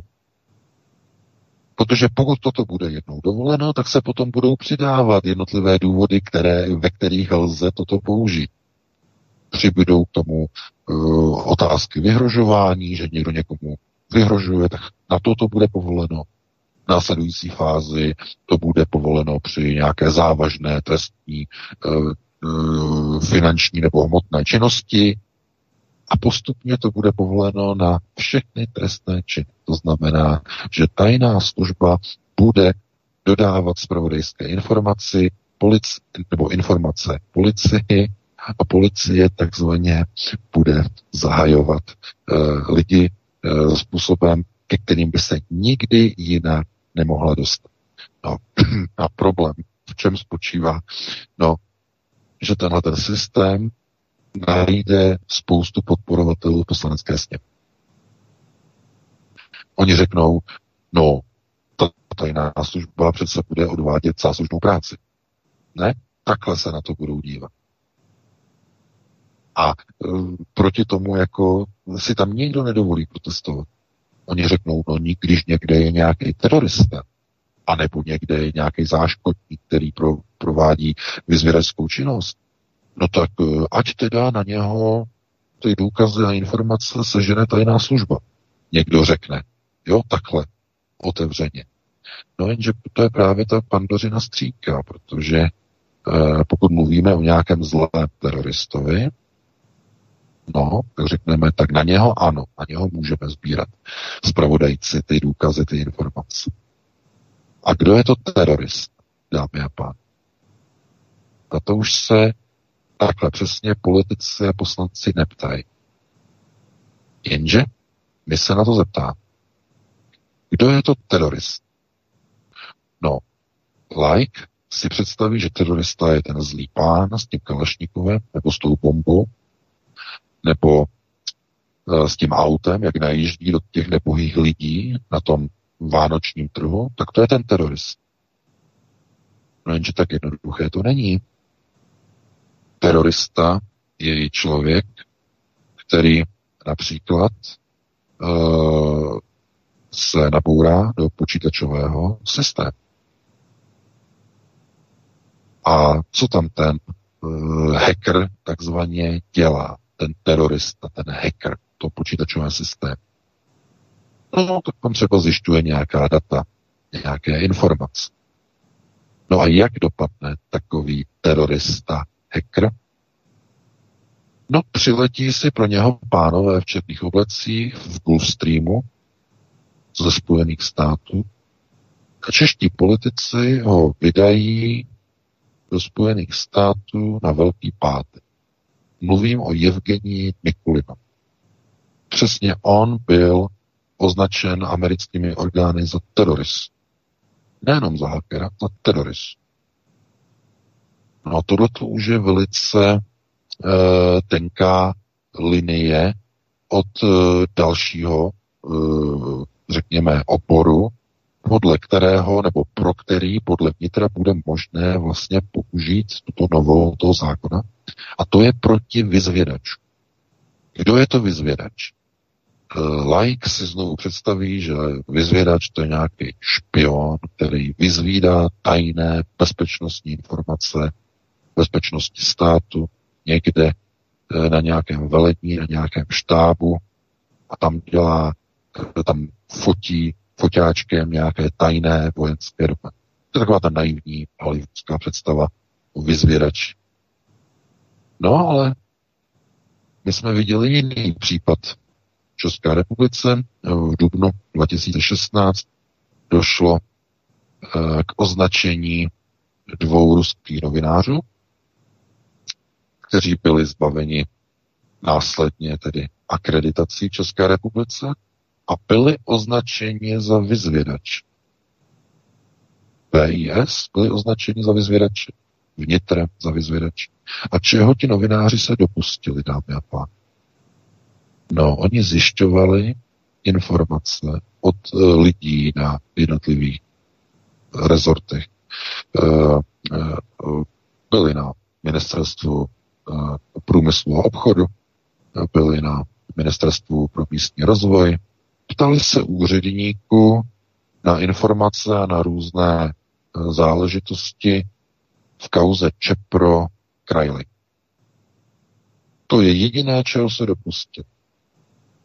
Oni totiž objevili určité souvislosti a určité stopy, které vedou do Ruska, to je skandál Čepro Kailing. To jistě ty víš, Vítku, o co se jednalo o napojení mafiánů z TOP 09 a z ČSSD na uh, vyvádění na velké čachry se státními ropnými, uh, tedy naftovými rezervami.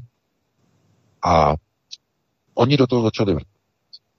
No a byli označeni, to samozřejmě to by odhalili koho? No odhalili by lidi z okolí ČSSD a TOP 09 takže na to skočila BIS, byli označeni za vyzvědače, i když jsou novináři, a byli zbaveni akreditací a vyhoštění. To znamená, že je novinář, který zjišťuje čachry mafiánu, vyzvědač? No ještě, že není vyzvědač. Je novinář. Investigativní novinář. Jenže když je potřeba, Piska označí takové lidi za vyzvědač. Už to nejsou novináři, už mají titul a nálepku vyzvědačů. No a přesně takhle se to dělalo i v 50. letech, třeba i uh, v některých, uh, řekněme, souvislostech, záležitostech, uh, například v Sovětském svazu, když byli novináři, zahraniční cizí novináři a dělali třeba rozhovor s některými dělníky a dělali rozhovor třeba v Moskvě eh, s lidmi třeba na Rudé náměstí a já nevím, popisovali třeba, já nevím, jak se jim žije a tak dále, tak eh, když, jim, když vlastně tím reportérům zahraniční společnosti poskytli ti rusové rozhovor, tak hned je začala řešit KGB. Hned je takzvaně rozpracoval. Proč s nimi mluvili? Co jako zjišťovali a ty novináře, kteří se na to ptali, označili za vyzvědač. Přitom ti novináři tam samozřejmě působili hlavně z důvodu uh, onoho zpravodajství o záhadném a uh, bloku v Sovětském svazu, kdy nikdo vlastně nevěděl, jak tam vypadá život a jak se tam lidem žije. To znamená, západní jako čtenáři chtěli o tom vědět.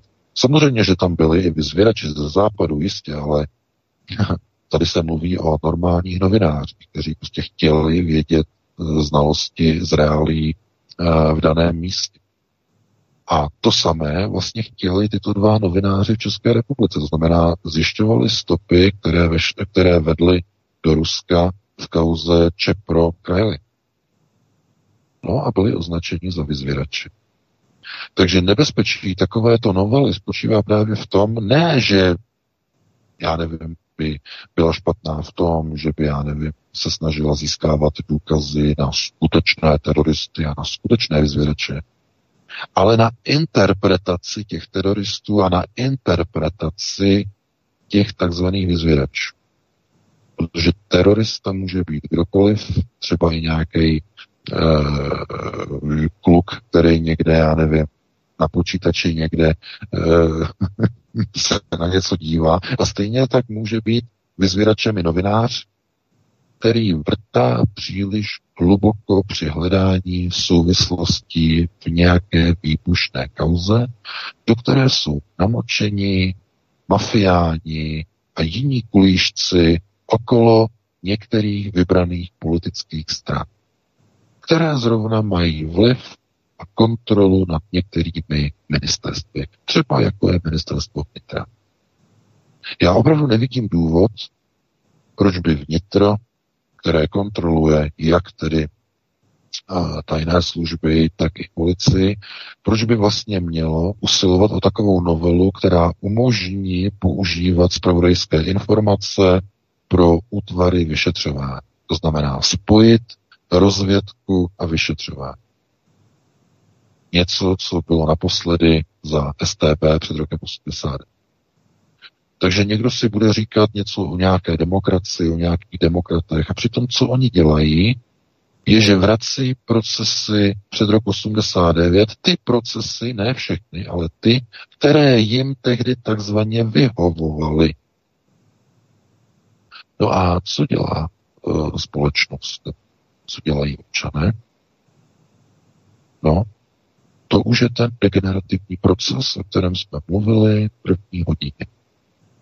Když totiž přijdou volby, tak občané volí zase to hnutí ano a volí zase tu ČSSD a zase ty samé politiky, kteří toto prosazují a přijímají. To znamená, to nejsou procesy, které by byly uneseny nějakou nepřátelskou skupinou. Ne, ne, ne, to jsou procesy, které jsou objektivní, které vycházejí z voleb. To znamená, přímo z těch plebiscitů potom vycházejí tyto procesy řízení. A tím se vracím tady vlastně k situaci tady eh, v Německu, jak už jsem říkal v první hodině. Tady to není způsobené přemnožením, ani v České republice přemnožením, že by byl nastavený a nastartovaný proces degenerace, že najednou vyrůstají potomci, kteří prosazují úplně šílené protinárodní teze vítání migrantů, eh, eh, natahování strpěnců, udělování jim vynucených pobytů, strpěných pobytů a tak dále a tak dále. Pro boha, dovedete si to představit eh, u generace po roce 45? Tehdy to bylo nemyslitelné. Ani u té generace X nemyslitelné. A vidíte, dneska dnešní generace to podporuje mladí Němci z generace Z chodí do ulic a uh, Flüchtlinge willkommen. Uprchlíci, vítejte. Jako v roce 2015. No podívejte se na ty fotky. Mladí lidé. Mladí lidé generace Z.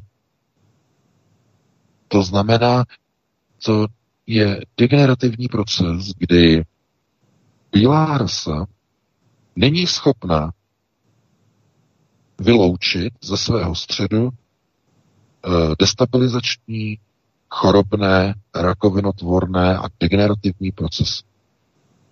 A jejich představitele, kteří tyto procesy zaštiťují. Nejsou schopni je vyloučit ani při volbách, ani při plebiscitu, nejsou schopni eh, jim vyjádřit nedůvěru. Naopak, ten proces běží stále dál a dál a ti voliči to nevidí, je jim to jedno, nezajímá je. Příklad, znovu se vrátím, abych dal jeden příklad. Švédsko. Švédsko je největší obětí migrace v celé Evropě. Chce někdo říct, že Švédsko je diktatura, kde zlá vláda socialistů uchopila, uchvátila moc, zrušila volby, a teď nebohým Švédům nutí ty Černochy, ty Araby, ty ze Zajeru, z Konga, z Nigeru, kteří tam zapalují ve městech auta, kteří tam znásilňují, kteří tam bodají noži do malých holčiček, to je ta kauza teď ta poslední, tak eh, že to je eh, eh, činěno nějakou okupační vládou ve Švédsku, která nenávidí místní Švédy? Pro Boha to tak přece není. Ti Švédové chodí pravidelně čtyři, co čtyři, co čtyři roky k volbám. A tuhle tu socialistickou chátru volí do řízení státu. No, dámy a pánové, uh, to je objektivní proces degenerace. A rozhodně nemá nic společného s přemnožením švédů. No to ani náhodou.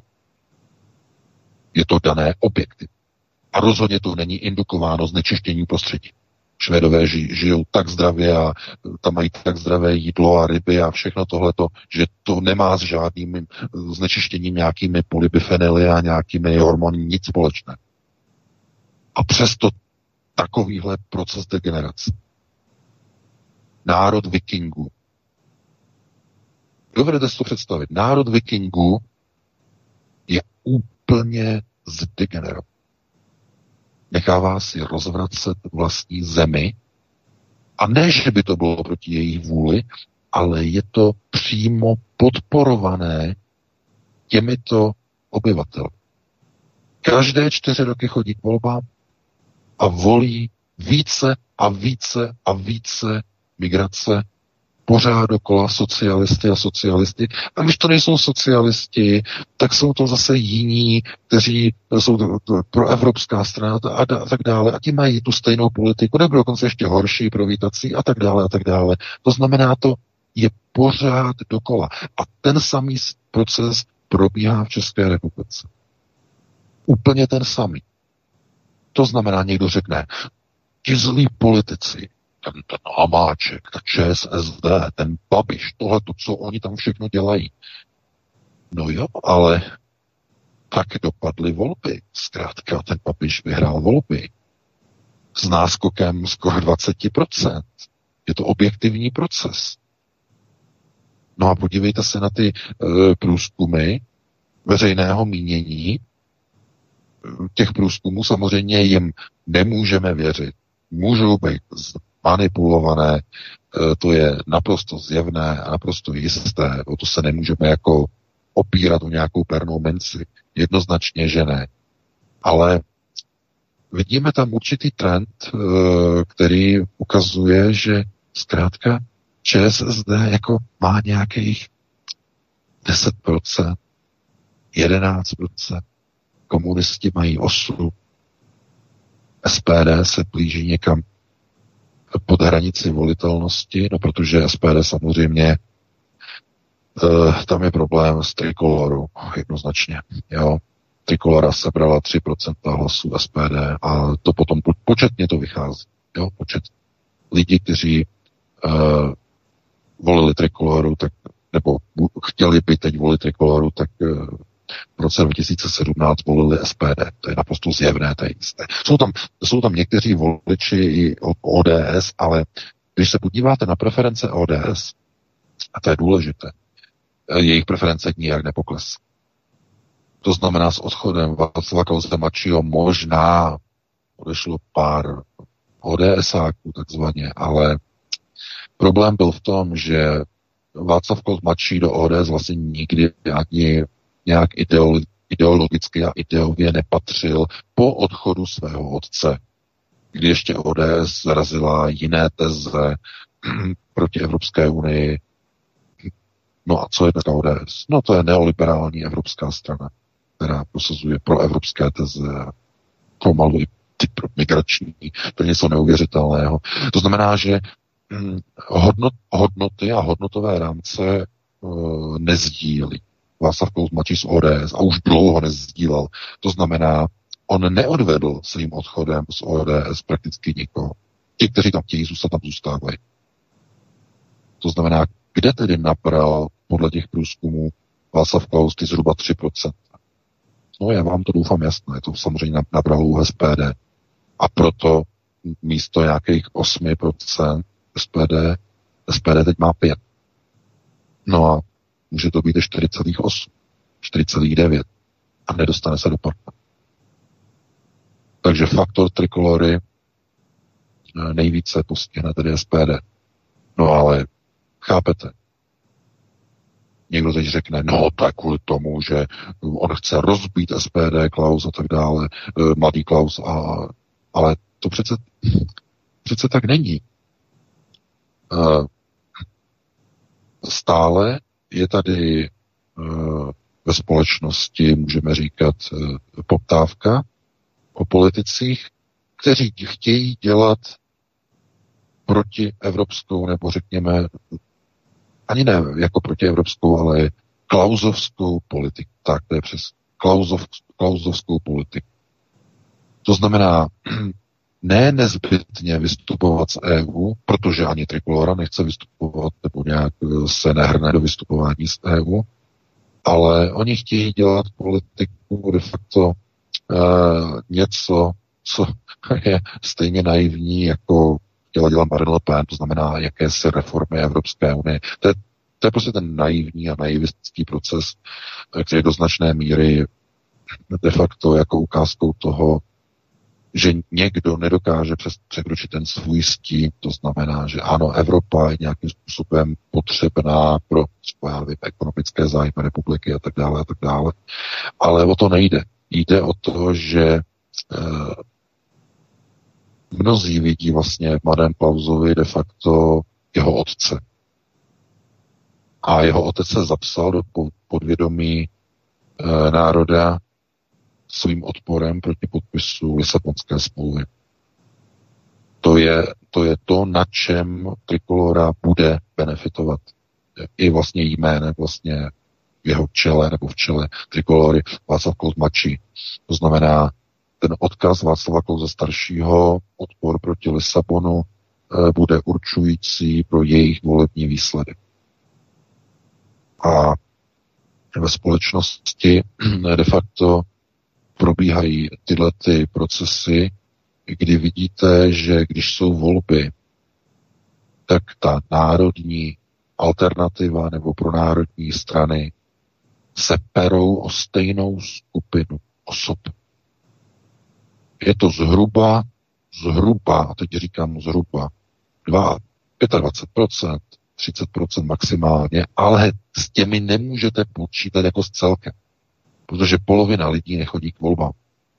To znamená, reálně chodí k volbám stejně tak polovina takzvaně pro národní vlasteců, zhruba 15%. A to ještě jako hodně říkáme, hodně nahoru přidáváme, spíše to tak 12 zhruba. A ta největší alternativní strana dostane těch 8, 10%. Zbytek 2 až 5% se rozdělí mezi další alternativní strany, které se do parlamentu nedostanou. A to přesně odpovídá výsledku i voleb 2017 do parlamentu. To znamená, vznikla tady nová politická strana, nová partaj, nové hnutí, trikolor. Odkud si vzala hlasy? Od ODS? Ne. Vzala si hlasy zase z toho stejného balíku alternativních voličů. To znamená, oslabila SPD. No a co to znamená? No ukazuje to a vykresluje to objektivní proces ve společnosti. Že takové ty pronárodní e, postoje a procesy už oslovují ve společnosti jenom 15% voličů, kteří chodí k volbám, zdůraznu. 15%. Maximálně. A to je objektivní proces. Ten zbytek volí Hamáčky, Babiše, uh, Fialy z ODS, Kalousky, Piráty, Lidovce případně. Ten zbytek. No a kde se to pro Boha vzal? Jak to, že ten národ volí takové politiky? kteří přijímají takové novely, šílené novely, jako, je, jako jsou strpěnci, přijímání strpěnců a udělování jejich pobyt, kde se to bere novely e, zákona o tajných službách, že budou moci dodávat zpravodajské informace vyšetřovatelů. Něco neuvěřitelného. Kde se tyto procesy objevují? No, kde se objevují politici, k ním dostávají mandát každé čtyři roky u voleb. No, to je ten objektivní proces. To samé jako tady v Německu. Kdo tady volí pořád dokola, pořád imrvére dokola tu svatou trojici, jak já říkám v úvozovkách, CDU, CSU, SPD. No to jsou Němci. To nejsou nějací, nějaký cizinci, kteří by dosazovali, kteří by stavili složení Bundestagu a, a, a kancelářství. Jsou Němci. A kdo volí ty socialistické strany a ty socialisty v tom Švédsku? No to jsou zase občani v těch volbách. A kdo volí nasunování těch migrantů a ty procesy, které probíhají v Norsku, ve Finsku, možná sledujete ty obrovské problémy, které mají s migrací ve Finsku, tam mají eh, statisíce černochů a arabů. No jsou to voliči zase té finské vlády, těch, těch, toho jejich finského sněmu, toho parlamentu, pořád dokola. Finové, Nezvolí tam žádnou pronárodní kotvu velkou, která by zastavila migraci, která by je odlifrovala někam pryč. Ne. Ano, moji tam mají taky pro národní. Tyhle ty vlasteneckou, tam mají tu frontu, ale znovu i v tom Finsku ta fronta má nějakou, eh, nějakou limitní podporu ve společnosti. Menší, menšinovou limitní podporu. Jak je to možné? Finové, kteří válčili proti Stalinovi, tehdy co se s nima stalo, s tím národem? Proč jakoby degeneruje? Proč je ti finové? To je znečištění, to jsou nějaké polybifenily, nějaké hormony někde? Ne. Zkrátka degenerace bílého genomu probíhá objektivně. Celé civilizaci. Je západní, takzvaně západní. No, takže uh, já znovu Můžeme se velkým obloukem vrátit k první hodině, ale tady ta novela zákona o tajných službách je pouze možná kvůli tomu, že volby dopadly v roce 2017 tak, jak dopadly.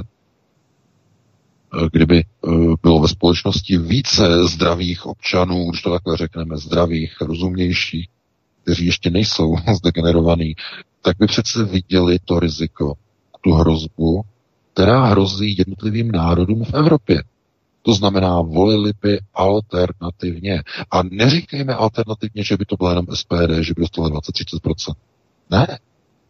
Volili by mnohem, mnohem více alternativních stran. Dostala by se národní demokracie do parlamentu. Další strany, dělníci by se dostali do parlamentu. Bez problém. Kdyby národ chtěl kdyby národ si uvědomoval, že hrozí tyto procesy de facto zániku národu. No a národ proti tomu nereaguje. Volí stále dokola pořád ty samé politiky. No a co to znamená, když volí pořád dokola ty samé partaje politiky? No to znamená, že je spokojen, dámy a pánové. Je spokojen s tím, co má, se svými dluhy, se svými exekucemi, se svými pouze čtvrtinovými platy v montovnách, je spokojen s plným nákupním košíkem v hypermarketu nadnárodního řetězce, kde si kupuje jedovaté uh, druhojakostní zboží. Je spokojen. Po 30 letech od takzvaného sametu. To znamená, nemůžete se potom divit tomu, že uh, tady někdo pořád má 30%, papiš pořád má 30%, dokonce posiluje, teď jak ukazují ty průzkumy. A jako kde se to bere, nebo odkud to pochází? No, pochází to od voličů, samozřejmě. Voliči chtějí více těch babišů a chtějí více těch hamáčků. Mnohem více. Stejně jako tady Němci chtějí více té Angely Merkelové. Více. Eh, kdyby opravdu probíhaly takové ty zdravé procesy, tak tady bude v Německu vládnout AFD. Bude mít parlament, eh, teda parlament, chci říct, bude mít ústavní většinu Bundestag. A ne, není to tak. To znamená, že my, když se podíváme tady v Německu, podíváme se do Francie, podíváme se do Itálie, další krásný, nádherný případ. Itálie je zaplavená migranty. Oni si neustále stěžují, jistě víte, že si stěžují, že chtějí, aby uh, migrační zátěž s nimi sdíleli ostatní členské zám, eh, státy Evropské unie. Neustále, neustále. A jak by se to dalo vyřešit? No přece volbami. Tam také mají volby. Tam také není žádná diktatura, žádný diktátor v Itálii. Mají tam čtyři roky, každé, mají tam volby každé čtyři roky. Proč to ti Italové nevyřeší? Proč nezvolí stranu nebo Ligu Severu, nebo dnes už jenom Liga, proč Matea Salviniho nezvolí způsobem, že bude mít ústavní většinu, že změní zákon, změní ústavu, vylifruje a odsune všechny migranty zpátky do Afriky. No, protože Italové jsou s těmi procesy migrace spokojeni. Jim nevadí ty procesy. Takže degenerace v Itálii, ve Francii, Německu, České republice, v celých, ve všech evropských zemích, ve Skandinávii. No a e, jak proti tomu bojovat? No, u voleb už asi těžko. A s tím, jak budou po, po, pokračovat e, vlastně vývoj jednotlivých generací a budou se rodit nové a nové generace, no tak to víme přece z Kalhounova experimentu, co se stane s další a další a další a další generací v tom uzavřeném habitatu. To je ten objektivní proces. No a já bych nerad vlastně končil tady tu druhou hodinu takhle negativně, protože jsme stihli vlastně jenom dvě témata, velmi, velmi zásadní, klíčová, ale uh, národ lze vlastně velmi silně ovlivňovat právě výchovou na první eh, prioritě, přičemž nelze ovlivnit dysplazy genomu e, bílé rasy. To znamená to, že někdo už nebude tak mužný, jako býval dřív, že bude mít ženské rysy, to nelze ovlivnit. To ne, nelze politicky nějak ovlivňovat. Zkrátka to je proces, který je daný objektivně degeneračními procesy ale lze i toho člověka vychovat tak, aby prosazoval pro národní teze. To je možné výchovou udělat. To znamená, o to usiluje alternativ. O, to znamená popularizovat, odhalovat procesy a říkat eh, a vysvětlovat lidem, že proti těmto objektivním procesům lze bojovat pouze zevnitř vnitřního kruhu, to znamená z kruhu rodiny.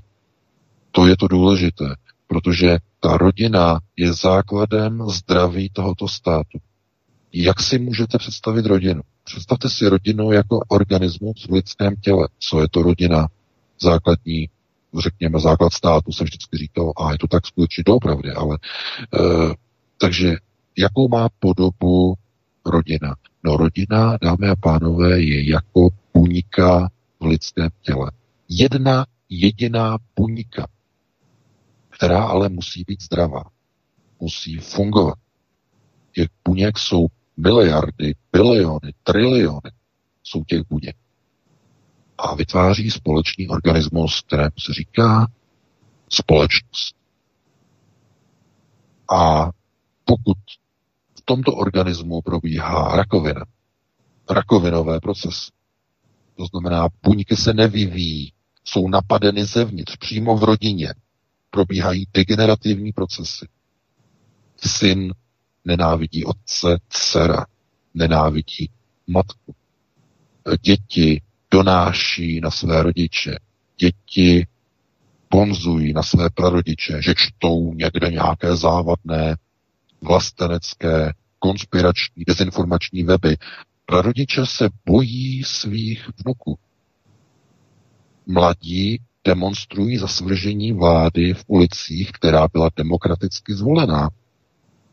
Chtějí prosadit své procesy řízení násilnými způsoby, demonstracemi a tak dále. To znamená, že národ je skupinou vlastně těchto kruhů eh, eh, vytvořených vlastně jednotlivými rodinami. Jednotlivé rodiny jsou obklopeny životním prostorem. To znamená, to je ten vnější kruh a ten si můžete představit jako místo svého bydliště. Je to asi stejné, abyste si dokázali ty kruhy představit. Tak si představte, že jste v cizině. Jste v daleké cizině. Třeba v Americe, v Austrálii, někde opravdu hodně daleko, jste na výletě, na dovolené. A máte se vracet.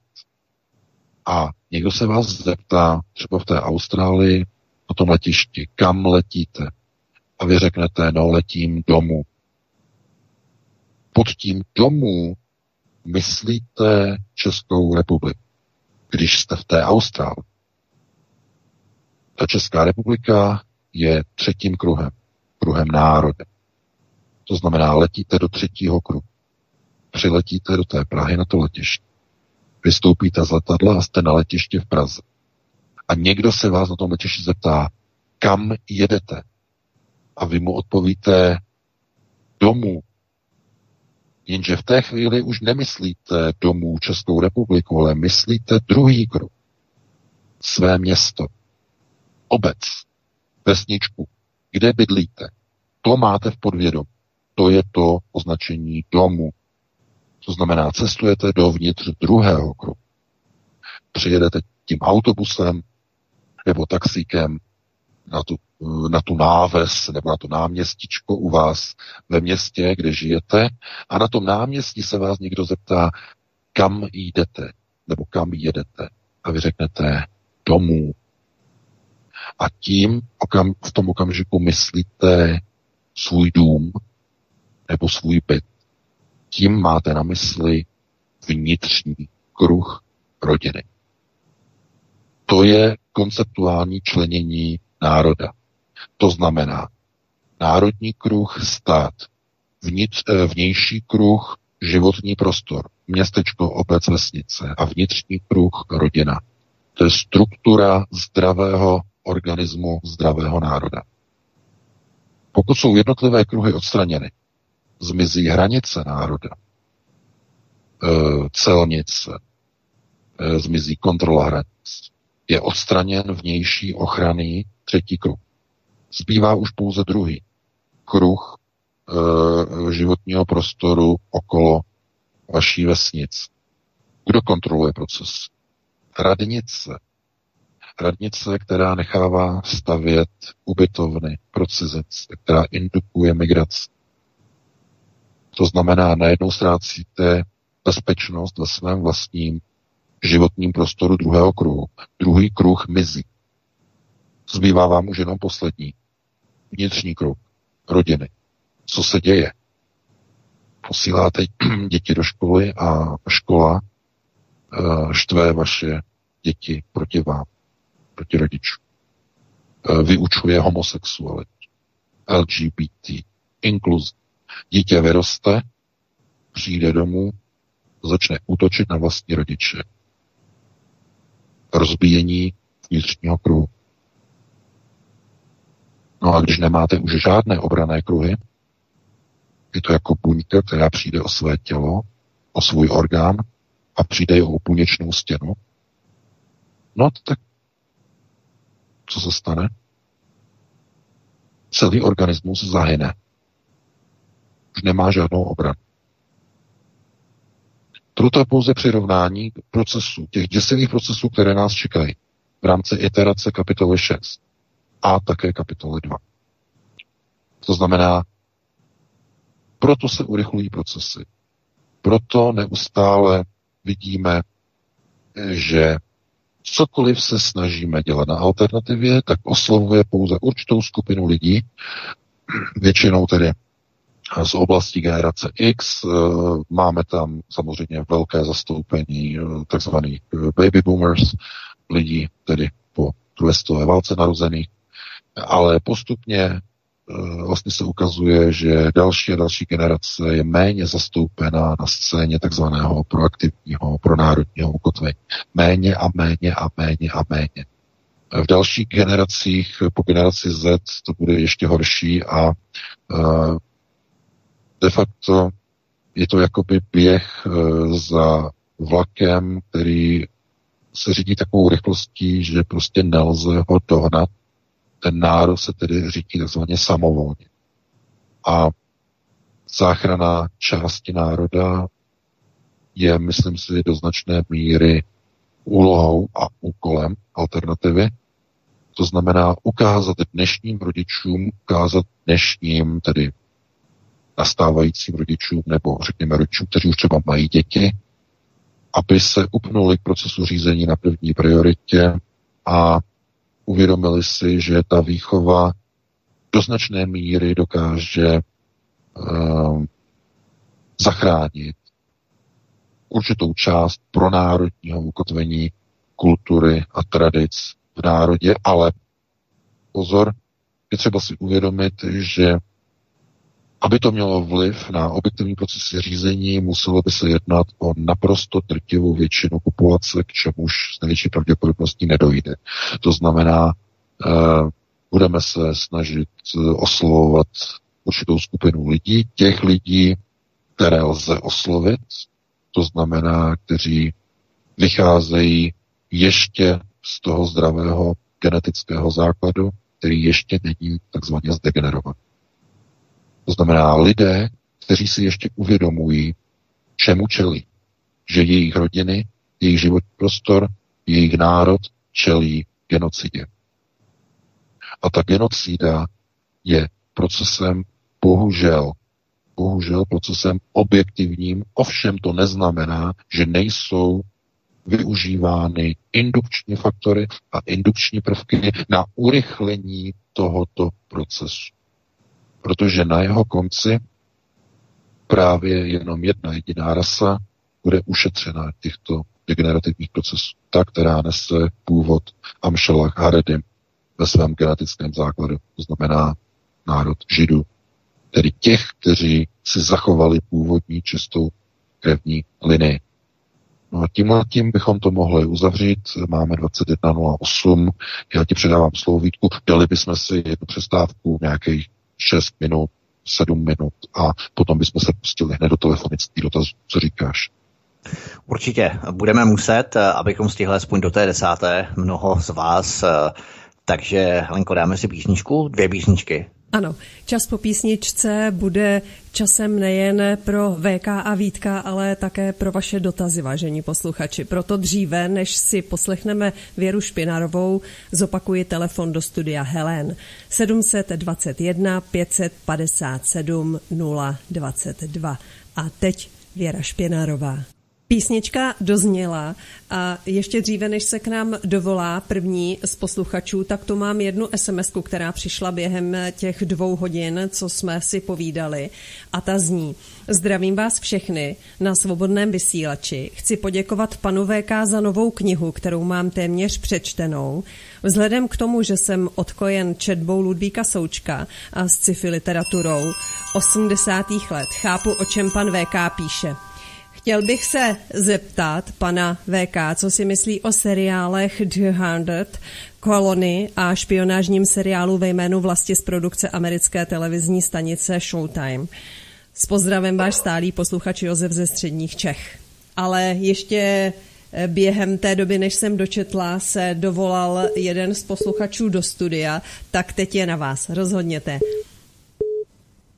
Já, já odpovím jenom velmi rychle. Já děkuji pánovi tedy, eh, že eh, se mu doufám tedy kniha líbí. A samozřejmě, já jsem to říkal, já vycházím mě tedy Ludvík Souček ovlivnil velmi zásadním způsobem eh, před mnoha, mnoha, mnoha, mnoha lety, ale jako vycházím z něho samozřejmě, on nemohl informovat. On byl tedy, Ludvík Souček byl tedy jako komunistu samozřejmě. On eh, byl členem Československého spisovatele, eh, byl členem strany, ale eh, jeho, řekněme, členství ho nijak neovlivnilo prostě na jeho vynikající práci. Proto byl ceněn a do dneška je ceněn. A to je důležité, když členství v nějaké ideologické organizaci neovlivňuje vaši vědeckou činnost, řekněme, vaše hledání a zkoumání souvislostí, to je to, je to vlastně, čeho já si velice cením. Ludvíka Součka. Takže ano, vycházím z něho a e, jeho poznatky mě velmi ovlivnily, vlastně mě nastartovaly k nějakému pátrání a hledání. Takže díky něm. No a co se týče ale těch filmů, Prosím vás, já se omlouvám, neznám, neznám tyto seriály, protože já nemám čas pomalu ani na vlastní rodinu, na to, na to, že abych sledoval někde nějaké seriály. To je jenom skutečně výjimečně, když mi někdo upozorní, tak se někde podívám na nějakou epizodu něčeho, něco proskoumám, ale jinak opravdu nemám čas. Takže nezlobte se, nevím, nevím, eh, ale určitě se eh, zkusím zjistit někde na databázích, o čem ty seriály jsou a uh, zkusím se k tomu nějak vyjádřit. Jo, takže děkuji. A teď už volající. Dobrý večer, jste vysílání, můžete se ptát. Eh, dobrý večer, přeji, tady posluchačka Gabriela. Já jsem vám zavolala hned tak z kraje. Eh, já volám ohledně prvního tématu, to znamená ohledně milion chvílek pro demokracii. A já se teda přiznám, že druhé téma jsem neslyšela, bohužel, protože se mi vybila baterka na mobilu, jo. Takže první téma jsem velice pozorně poslouchala a uh, já jsem přišla na takovou zajímavou věc, která by vás možná mohla zajímat. Já jsem teďka měla takový jako diskuzi na Facebooku s právě lidmi, kteří lákali na Eh, demonstraci Milion chvilek, eh, protože ve skupině Kroměříž, kde je vlastně skupina lidí, je tam asi 6 tisíc lidí, tak někdo dal, že z Kroměříže jede autobus na letnou a že prostě zvou lidí, prostě kdo chce jet a tak podobně. A tak mi to nedalo, samozřejmě jsem tam něco k tomu napsala a eh, vlastně, aby se lidi v podstatě zamysleli, kdo ten autobus platí třeba, nebo jako a tak podobně. A um, ohledně tohoto jsem se dostala potom na transparentní účet Milion chvílek demokracie. A já to teda nemám úplně až tak zesumírované, jo. Prostě zatím jsem projela jenom měsíce od začátku, to znamená, že ten účet byl založen 26. a projela jsem to až do 4.7., jo, takže asi tak méně než měsíc, jo, prostě. A já jsem vypozorovala určité nesrovnalosti. Chtěla bych se na vás zeptat, jestli prostě na tom transparenčním účtu je možné eh, dát tam peníze nějak, aby to nebylo ukázáno na tom účtu. Protože eh, já, když jsem to jak kdyby sečetla, tak v období od eh, tedy založení 26. 26. přišlo na ten účet jak kdyby příspěvky od lidí až do toho 4.7. tak to bylo dohromady celkem 390 563 korun, 51 haléřů jo, tak to přišlo jak kdyby příspěvky od lidí. E, víceméně se jednalo příspěvky e, typu tisícovka, dva tisíce, pětistovka, jo, největší e, párkrát tam byla příspěvek asi pět tisíc. Největší A otázka? Příspěvek... No, já se k tomu dostanu. Já se omlouvám, že zdržuju, ale no, největší příspěvek byl 15 tisíc od paní Žal, Žalčíkové Moniky 4.7. To mi přijde zajímavé, že 15 tisíc třeba je moje výplata ve třísměném provozu. No a ta otázka je vlastně jak kdyby v tom, že jestli je možné nějak vložit na ty účet nějaké peníze, aby to e, nehrálo, protože celkem těch 390 563 korun za ten měsíc tam bylo od příspěvku a oni z toho platili tu letnou, jo. Eh, potom tam je vidět eh, druhého sedmí odečty. Takže nesrovnalost mezi minimem a velkolepou, velkolepou akcí, která musela stát desetkrát víc. Ano. Jo? Já vám řeknu přesně, tady mají z toho transparentného účtu je napsané, že uh, jako 4 tisíce 2660 letáky, eh, propagace letná na Facebooku, jo, 280 tisíc, technické zajištění letná 327 tisíc, jo, celkem letná, když jsem si to sečetla, tak 831 tisíc letná a platili to 2.7. a přitom jim na ten účet přišlo do 4.7. pouze 390 tisíc. Tak jak mohli platit 831 tisíc letnou? Mhm, dobře, já vám na to odpovím. No, děkuji za dotaz. Děkujeme. Tak, zatím ahoj, Gab, čau, čau, čau. No, já k tomu řeknu jednu věc. Ten účet, transparentní účet, uh, mám pocit, že nebyl založený 26. protože ten už jim funguje už od minulého roku. Tohle to je zřejmě nějaký nový účet. To je to za prvé. Protože já jsem psal články o milionu chvilek, už eh, minulý rok a tehdy už oni měli účet a měli tam za měsíc 1,3 milionu a tak dále. To znamená, tohle je zřejmě nějaký zase jiný nový účet. To je, to je důležité jako říct. Oni nemají od 26. tohoto roku účet. Ten je mnohem starší. Teda, ne tento, ale ještě oni mají už dlouho účet. To se podívejte na ty články na Aeronetu, tam jsou odkazy na, ty, na ten možná předchozí účet, nevím, ale to, to není podstatné v této chvíli nebo v tomto, v tomto ohledu na tu organizaci té demonstrace na letné. Z jakého důvodu? Dar totiž nemusí přijít uh, jenom v podobě přímého finančního daru na účet, ale může se jednat o nehmotný dar. A ten nehmotný dar spočívá v tom, že někdo zaplatí tu letnou za vás a pošle vám papír, zaplatil jsem vám letnou. A to je ten problém.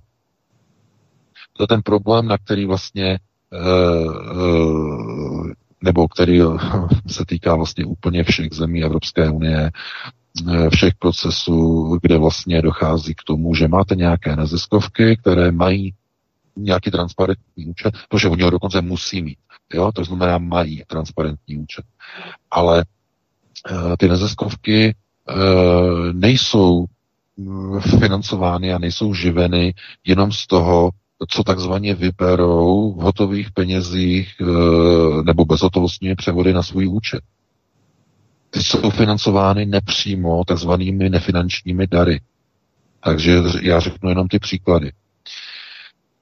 Neziskovka potřebuje automobily.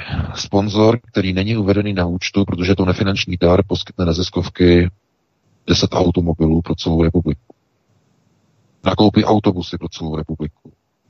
Nakoupí a pronajme kanceláře na 10 let pro neziskovku v několika městech celé republiky. Žádná z těch operací se neobjeví na transparentním účtu, protože jde o nefinanční dar. To znamená, já už doufám chápete, jak fungují neziskovky. To znamená, to, co je vidět na transparentním účtu, je odvádění pozornost. To jsou ty drobné. No. Oni samozřejmě mají své vnitřní interní účetnictví, kde musí být tyhle nefinanční dary uvedeny. Jenže ty nejsou uvedeny na transparentním účtu. Tím je to dané. Tím je to zakryté, přikryté. Jo? To znamená, není to nic, chci jenom říct, že to není nic nelegálního a prostě vy se to nedozvíte z toho transparentního účtu se dozvíte jenom skutečně ty finanční dary, nic jiného. Takže takhle bych to vysvětlil. Doufám, že to všichni pochopili. Dáme tady prostor dalšímu volající. Já bych jenom chtěl lehce motivovat vlastence, pokud, a nejenom z Kroměříže, odkudkoliv z republiky, pokud si chcete příští sobotu 16. listopadu udělat výlet do Prahy, třeba na nákupy, nebo máte nějaké příbuzné, zaberte ty autobusy. Normálně běžte, jeďte do Prahy, na letné bude méně lidí, vy zaberete ty autobusy, uděláte si výlet zadarmo, oni vám to zaplatí, vy si uděláte nákupy, můžete jet zpátky, tak toto můžeme lehce bojkotovat eh, a obsadit část míst, třetinu třeba nebo dvě třetiny míst těch autobusů, prostě nikdo neví, kam potom půjdete v Praze, tak si udělejte výlet do Prahy v pohodě na nákupy, není problém. Tak dáme dalšího posluchače. Ano, dobrý večer, jste ve vysílání, můžete se ptát. Tak, dobrý večer, zdravím vás všechny tři ve studiu. Já bych se chtěl zeptat pana VK uh, ohledně pana Černohorského, Jiřího. Uh, já na Aeronetu když tam debatuju, tak jsem tam pod přezdívkou Kloktačka, takže se asi představím stejně. Tak abyste věděli, kdyby náhodou jste tam nějaký ty příspěvky čet, tak třeba mě tam někdy najdete. Tak už jsem to tam jednou psal. Já totiž s panem Černohorským mám zkušenosti jako takhle. Nechci říct úplně přímo osobní, já ho osobně neznám. Ale byl jsem na pár demonstracích, kde byl i on. A právě, že já, když jsem byl takhle blízko střetu s policií, tak on tam byl s tím megafonem, pokaždý vždycky na té demonstraci nemluvím jenom o jedný. No a prostě on tam třeba hulákal, bouchal tam do, do policajtů, do těch jejich chráničů a nikdy mu ty policajti nic neudělali, ale to jsem chtěl říct, on měl na Facebooku nějakou uh, tu skupinu národnostní a vím, že tam, to jsem ještě tenkrát na Facebooku mohl být, tam mě zablokovali na věky, takže už tam nejsem, ale tenkrát, když jsem tam byl, tak uh, prostě jsem byl v té i v té skupině, kde byl ten Černohorský, no a on tam začal vybírat prachy od lidí, jo, a pak si pamatuju, že tam ty lidi si stěžovali, že vůbec nevěděli, co s těma prachama je, protože oni tu uh, skupinu vlastně nějak zablokovali, mezi sebou se rozhádali ty, co to vedli, jako černohorský, pak se, nějaká se holka. omlouváme, ale zkusme to opravdu, já se omlouvám, zkusme to neperzo, nepersonifikovat No, a nestrefovat se do Já to jenom chci některých... vysvětlit, aby, aby věděl pan VK, uh, z jaký pozice já ho vidím, ale nechci říkat přímo, jako mě nic nedluží a to, jenom tuhle to jsem slyšel. Já neříkám, že co se týče sochy uh, Koněva, tak samozřejmě to schvaluju. Já, kdybych měl čas, tak bych tam jel taky. Ale prostě jenom jsem chtěl říct, že tuhle tu minulost, jestli pan VK zná toho Jirky Černohorského. No. To je všechno. Tak děkuju, pěkný večer a budu poslouchat. Děkujeme, děkujeme. Děkujeme já jenom připomenu, já jenom připomenu, že na to musí být dva, to znamená, že já bych teda nikomu peníze svoje neposílal. Pokud se najdou lidi, kteří ty peníze dobrovolně posílají, mají pocit, že chtějí, no tak je přijme. Jo? Záleží na tom prostě, jak to lidi ukecá, lidé posílají peníze na mnohem horší věci, eh, zázračné brýle. Brali jsme tu třeba s detektivem Zbínkem Prouskem, na které začnete vidět během pár vteřin a stojí 500 korun. Eh, Jsou to různé šmejcké inzeráty v časopisech a tak dále. Lidé prostě pošlou peníze komukoliv, ale prostě když je pošlou, no tak je to jejich chyba. Já bych je třeba osobně neposlal a ani eh, prostě nikomu podobného ražení, ale to je prostě každého, každého věc, ale nechci opravdu tady vyvolávat nějaké interní uh, invektivy v rámci, v rámci vlastenců, také mám na někoho své názory, ale opravdu to tady nechci ventilovat veřejně, protože to si myslím, že svobodný vysílač nechce dělat. Ale VK, povídej. Já neznám osobně pana Černohorského. Já jsem vlastně popisoval vlastně jeho aktivitu ohledně eh, pomníku, eh, památníku eh, maršála Koněva v Praze, eh, kde mě zaujalo, že opravdu v podstatě jako jediný se dal do umývání eh, toho té parvy, která tam byla nahozena. VK, to byl No to- Žárko Jovanovič. To byl Žárko. Teda, Žerko, pardon, pardon. Já, já mě se to všechno plete tohle dohromady. Ale e, že Jirka Černovský vlastně eh, tam demonstroval před tou radnicí e, Prahy 6, eh, měl tam ten transparent s tím, s tím panáčkem stělesňujícího e, Ondřeje, e, no, zase Koláře. vypadl Koláře. samozřejmě eh, kritizoval, takže já jenom, jak říkám, to je ta, taková ta mediální rovina. Jo, já jsem nebyl nikdy členem žádného facebookového klubu eh, a už vůbec ne jako pana Černohorského, takže nevím, eh, co konkrétně se tam dělo nebo nedělo, takže se k tomu nemůžu vyjadřovat. Nevím. Ale, to, ale pozor, to, že jako, že někdo třeba vybírá nějaké příspěvky někde v nějakých skupinách, to je normální, to je běžné, to dělají všechny facebookové skupiny uh, aktivistů, kteří něco organizují, jo, si vybírají mezi sebou. Uh, je, jo, otázka potom je, jak se dohodnou, že to znamená, kdo to bude zpravovat, uh, co se vlastně bude, na co budou vynakládány ty prostředky. To si jako dohodnou ty skupiny nebo ty šéfové těch skupin si to dohodnou s těmi lidmi, s těmi dárci a pak, že jsou to nějaké akce, na kterých se dohodnou. Já v tom jako nevidím nějaký problém. Uh, pokud tam někdo si stěžuje, že na něco přispěl a uh, že jako třeba, já nevím, neví, co se s tím stalo, tak to je spíš otázka jako mířená, myslím si, na pana Černohorského. my, my v tom asi nic jako nevyřešíme. Jo. A co si jako já myslím o panu Černohorském, uh, znovu, já ho neznám osobně, já můžu pouze charakterizovat nebo řekně, řekněme popsat jeho projevy při nějakých akcích, jestli to, co říká, jestli dává smysl, jestli uh, to je uh, rozumné, přijatelné, nebo jestli není. To znamená, je to takový ten postoj toho, že sledujeme narrativ. Jo, sledujeme narrativ, ale rozhodně, jako já nevím konkrétně, do jaké hloubky uh, on je zainteresovaný v nějakých facebookových skupinách. To opravdu netuším. Jo? Můžeme dalšího takhle. volajícího? Přesně, je důležité, co nabídne potom zpátky těm lidem, jako třeba Aeronet nebo právě svobodný vysílač, kdy taky vybíráme peníze. Eh, Helenko, promiň. Můžeme dalšího volajícího? Dobrý Ano, večer, ano, určitě, Lenka. Já jsem se chtěla zep... Můžu? Ano, dobrý večer, Já jsem jste ve se chtěla... vysílání. Dobrý večer. Já jsem se chtěla zeptat na dvě knihy. Můžu na jednou nebo postupně? Aby to pan VK nezapomněl. Dejte se klidně No, na jednou. Nejdřív, nejdřív řekněte, jestli je vůbec znám. No. No jednu neznáte asi, no to právě se chci zeptat, jestli to znáte. Eh, takže první kniha. Vy jste mluvil o nějaký knize, která je údajně podle vás pravdivá, na rozdíl od Bible, která pravdivá není. Eh, že je uložená někde ve Vatikánu Armín, nebo tak nějak se to říkal.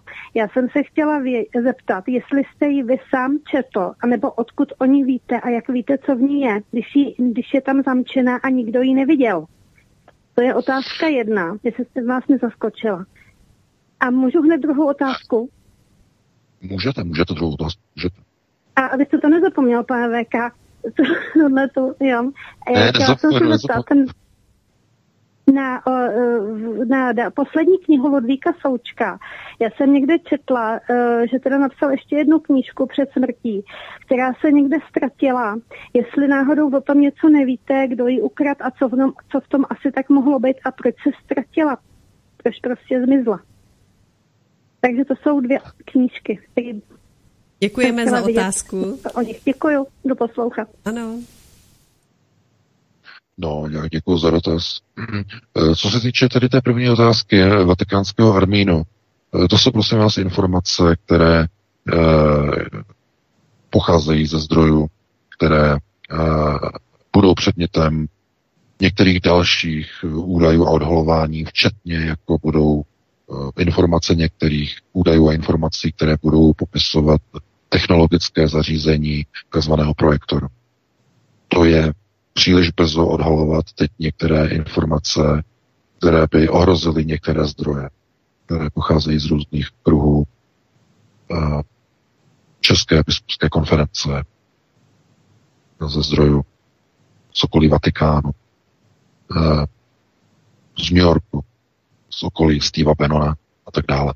To znamená, tohle to všechno bude ve svůj čas, to najde své příjme, příjemce, své adresáty, já ovšem vidím, že v této chvíli je třeba eh, komunikovat ty zásadní a klíčové informace, které je schopná veřejnost přijmout. To znamená zpracovat. A protože probíhají procesy, které jsou všude okolo vás a dokážete je pokopit, to znamená procesy migrace, procesy autogenoci, tak je možné o nich psát a už je chápete. Eh, o některých věcích, eh, věcech, když eh, já začnu psát, které předstihují některé procesy, tak se obávám, že budeme házet hrách na stěnu, znamená, budeme mluvit jakoby do vzduchu prázdna. Nepochopíte, o čem je takzvaně řeč a souvislost. Vlastně i ten poslední článek na Aeronetu zachází a odkazuje se vlastně na tu poslední knihu, a to z toho důvodu, aby lidé znali souvislosti. Znamená, pokud znají souvislosti už z té knihy, tak dokážou odvíjet potom další informace.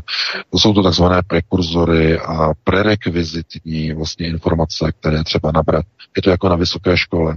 Když studujete některé obory, abyste mohli někam postoupit, musíte mít prerekvizitní znalosti, prerekvizitní obory. Jinak nemůžete postupovat dál.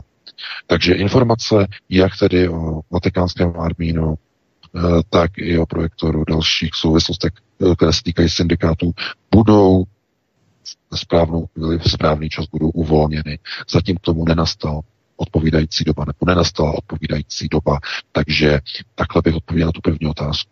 A co se týče druhé otázky, eh, Ludvíka Součka, on psal, on byl velice plodný, on psal vlastně od 60. let každý rok jednu knihu někdy dokonce publikoval dvě knihy za rok. A já jsem, já považuji za klíčové a stěžejní ty dvě knihy, eh, ty nejzásadnější knihy Ludvíka Součka, to je tušení stínu a tušení souvislosti. Další knihy byly rozvíjející, rozvíjely některé úvahy, velmi zajímavě samozřejmě, ale nepovažuji je za tolik klíčové, jako právě tyto dvě zmíněné knihy.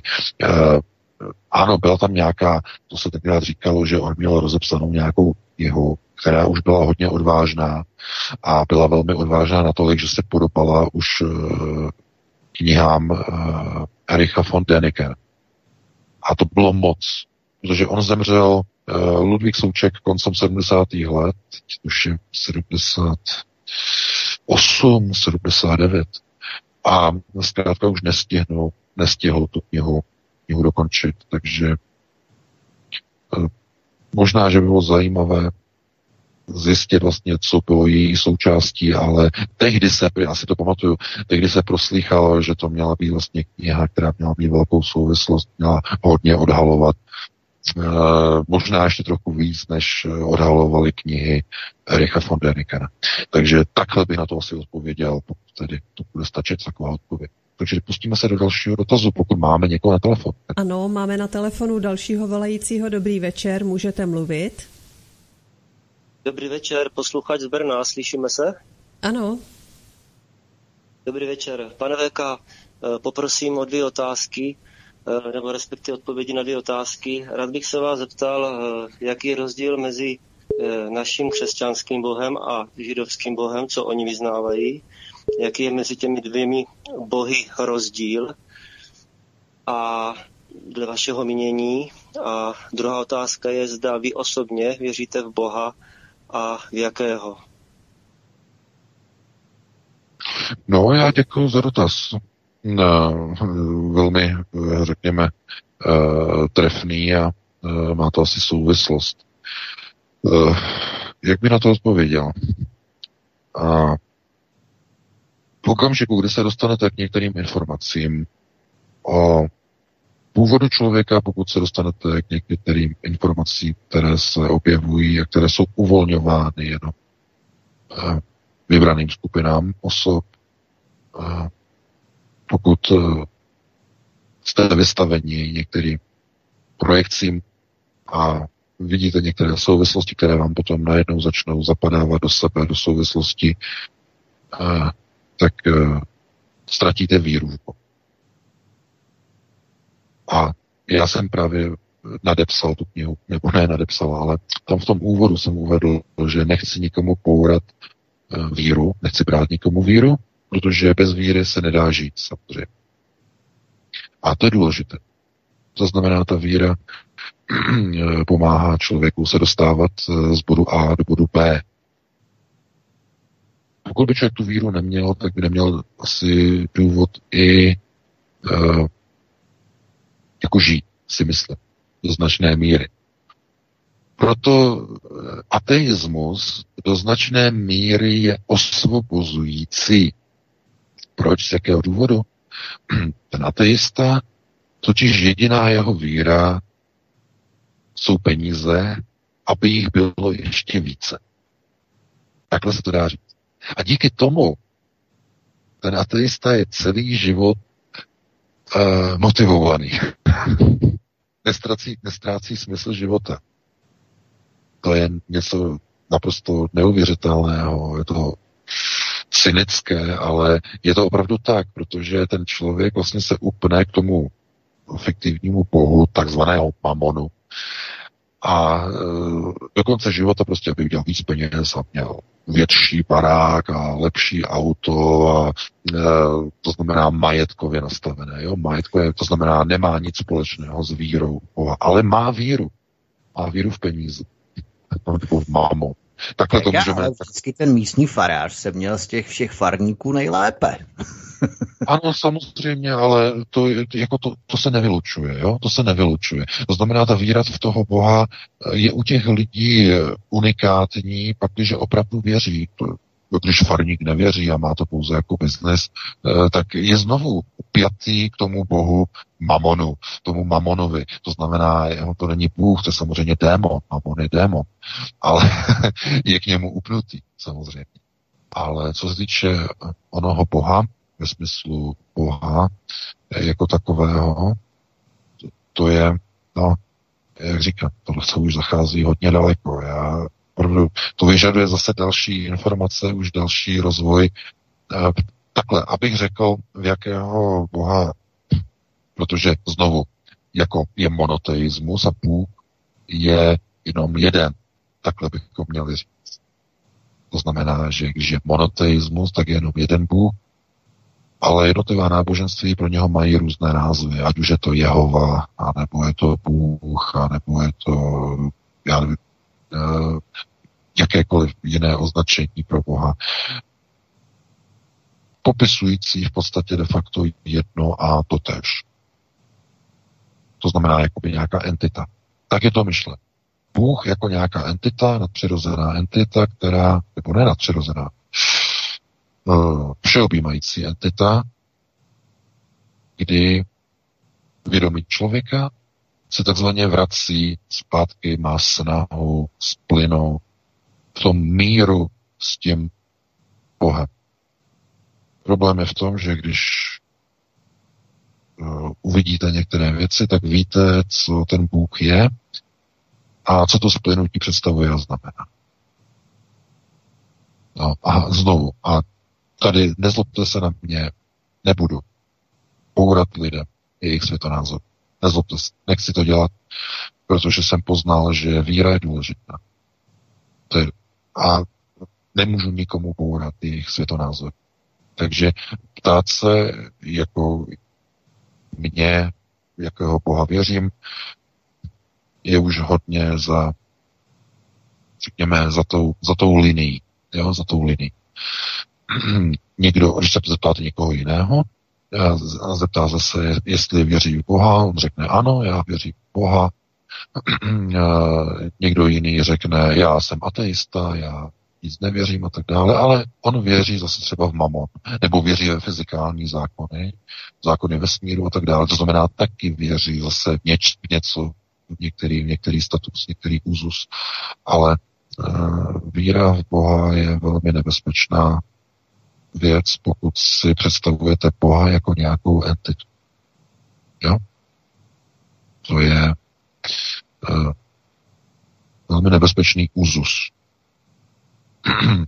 A znovu, kdybych to měl vysvětlovat, měl bych uh, to nějak konkretizovat, tak by to vyžadovalo jiné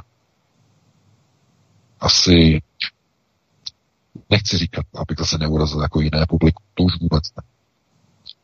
Ale jinou úroveň vědomí, tak, jinou úroveň vědomí posluchačů a čtenářů. A to by, bylo, to by byl tak úzký okruh lidí, že jim bych vyhověl, že bych jsme o tom hovořili na této úrovni, ostatní lidi bych šokoval. Spoural bych jim jejich vzdušné zámky a to opravdu nechci. Takže na tuto otázku teda odpovím tady tím způsobem. Vyhýbavým, zcela se k tomu přiznávám, vyhýbavým, nechtějte ode mě slyšet odpověď. Takhle bych to asi uzavřel. Takže předám slovo dalšímu volající. Ano, je tu další volající, jste ve vysílání, stlumte si rádio, ať tam nemáme ozvěnu a můžete mluvit. Dobrý večer, tady posluchačka Anna. Já bych se chtěla zeptat pana VK, jestli si myslím, že by někdo dokázal proces řídit tak dokonale, aby sladil politický vývoj a vývoj společnosti s řízenou genetickou degenerací, degenerací bílé rasy. Jakože nezdegenerovala třeba od dříve nebo, e, nebo tak nějak. No. A jestli teda mám poznámku k tomu, k té knize toho Ludvíka Součka, e, údajně ta kniha už byla napsaná a e, dostala se do, do nějakého nakladatelství, do Albatrosu, ale potom se nějak ztratila záhadně. Takže jsem chtěla jenom dodat. Tak děkuju a nashledanou. My také děkujeme. My také děkujeme. No, já jsem tu první část dotazu Vítku neslyšel moc dobře. Jestli mi to můžeš tlumočit, prosím tě. Ten konec jsem slyšel, že ta kniha do toho Albatrosu, ale ten začátek jsem neslyšel, prosím tě. Tady byl problém právě, že paní mluvila buď z druhé strany mobilu, nebo hodně daleko od mikrofonu, bylo to jako pod dekou. Helenko, rozuměla si lépe? No, taky jsem části. nerozuměla. Bavila se eh, jenom o já jsem přesně také neslyšela. Bavila se jenom o tom Bohu, chtěla ještě doplnit a potom pokračovala tou otázkou. Tak eh, možná já se... Ne, ne, ne, není to její telefonní číslo, je to další volající, takže toho zatím vůbec, necháme čekat vezmeme, a vezmeme dělat. alespoň tu druhou část otázky. Můžeme? Ano, ano. Slyší nás, ano, VK? můžeme. Tak vezmeme další, takže vezmeme Já dalšího, vezmeme dalšího volajícího. Dobře, jste ve vysílání, hezký večer. Dobrý večer, tady Eva. Já mám jenom hrozně krátký, stručný dotaz. Jestli by se pan VK nemohl uh, vyjádřit nějakou, jestli má teorii uh, o RH negativním. Po té skupině Po lidí, krvi. co má negativní RH faktor, No, a- nebo a- vlastně, teda respektive nemá vůbec žádný, že jo? No, no, no, no. Pr- protože se liší. Dobře. Halo? Ano, Jo, slyšeli děkuju, jste děkuju. otázku, děkujeme za ní. No jistě, no samozřejmě. Eh, To zásadní a klíčové je, že vlastně uh, uh, kmeny nebo RH negativní uh, buňky se nedají klonovat, jsou neklonovatelné. To znamená, je to v podstatě jakási ochraná copyrightová pojistka. Takhle doslova si to můžete představit. A proč, z jakého důvodu? No to je právě uvedeno v té nové knize. To znamená, je to ochrana takzvaného kompendia. Kompendium je soubor znalostí rasy Nefilim, architektů planety Zem. Jsou v ní uloženy eh, technologické informace, eh, které přesahují představivost člověka. A židé se naučili v tomto kompendiu číst. Vyčetli sestrojení atomové bomby, vodíkové bomby z tohoto kompendia Nefilem. Následně uh, tyto procesy byly odhaleny. Proto i hned po testu Trinity v Nevadě v roce 45 po odpálení první atomové bomby se začaly nad Spojenými státy objevovat první vlastně neidentifikovatelné letající objekty UFO, eh, protože odpálením eh, atomové zbraně byl vyslaný signál těmto entitám, že lidstvo postoupilo na úroveň, kdy se stává nebezpečný.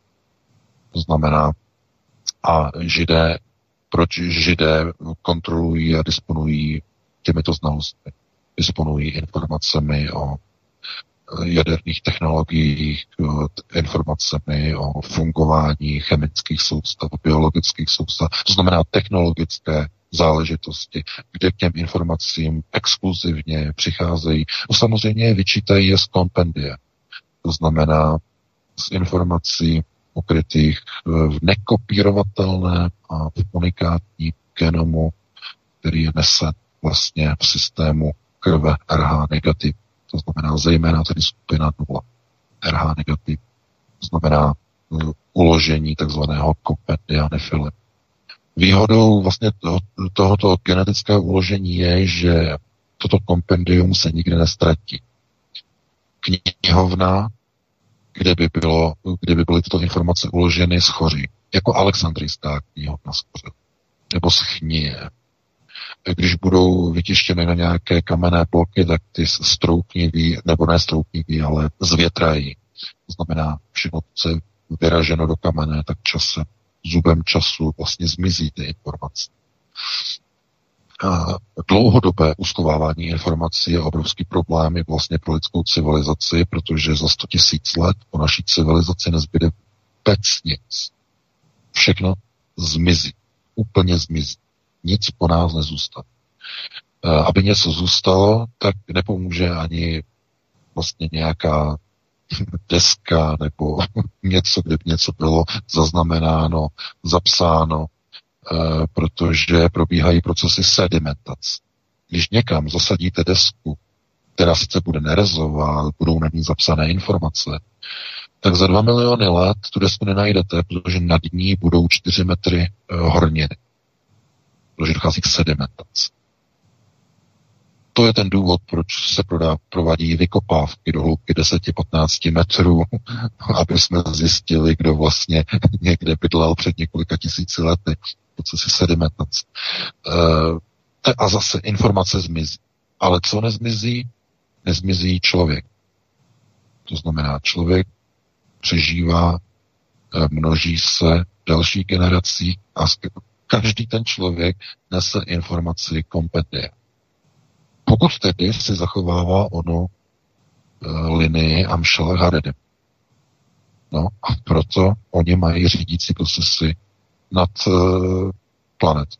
Proto oni jsou vyvoleným národem, protože nesou kompendium stvořitelů, nefilip. Protože židé se považují za nadřazený národ. To je vlastně součást té knihy, tam já to vlastně vysvětluji, proč, odkud pochází vlastně uh, ten jejich uh, sebe, sebeuctívací systém. No, protože oni to vědí, proto můžou disponovat tou moci, jakou disponují, proto oni vidí tak hluboko a daleko do procesu řízení, proto ovládají všechny světové procesy řízení, protože když máte linii Amšela Haredim, nemáte problém vyčíta, uh, vyčíst informace nemáte problém ovládat procesy napříč staletními a tisíciletními na dlouhá časová období a dlouhé časové úseky. To by bylo ještě zase na jinou diskuzi, ale nejenom na diskuzi, to si konec konců můžete v té knize přečíst, tady nemůžeme tím ztrácet čas. Takže takhle bych na to odpověděl a pustili bychom dalšího volajícího, pokud máme. Ano, máme. Máme předešlou volající, která si teď stlumí rádio, aby jsme jí rozuměli. A pak si poslechneme, co nám vlastně chtěla v minulém vstupu říct. Jo, já jsem se dovolila ještě jednou, já jsem se totiž chtěla zeptat na, to, na, tu, na, na tu degeneraci bílé rasy, jestli je prostě řízená tak dokonale, že, že vlastně někdo teda, kdo řídí jakože tu, tu globální dění, takže by dokázal sladit eh, řízení společnosti a společenský vývoj s tou degenerací bílé rasy. Tak dokonale, že nastala hmm. právě teď. Dobře. Mi rozumíte, že, že prostě nenastala třeba o sto let dříve nebo, nebo o sto let později. Děkujeme za otázku. No, děkuji za dotaz. Znovu, eh, tady je třeba si uvědomit, že uh, my jsme o tom hovořili vlastně v první hodině. E, tyto procesy degenerace probíhají napříč společnostmi, napříč režimy, napříč geografickými oblastmi od zhruba poloviny 60. let. To je dostatečný důkaz na to, abychom mohli říct, že se nejedná, že takto, že, že proces nebyl spuštěn indukovanými faktory.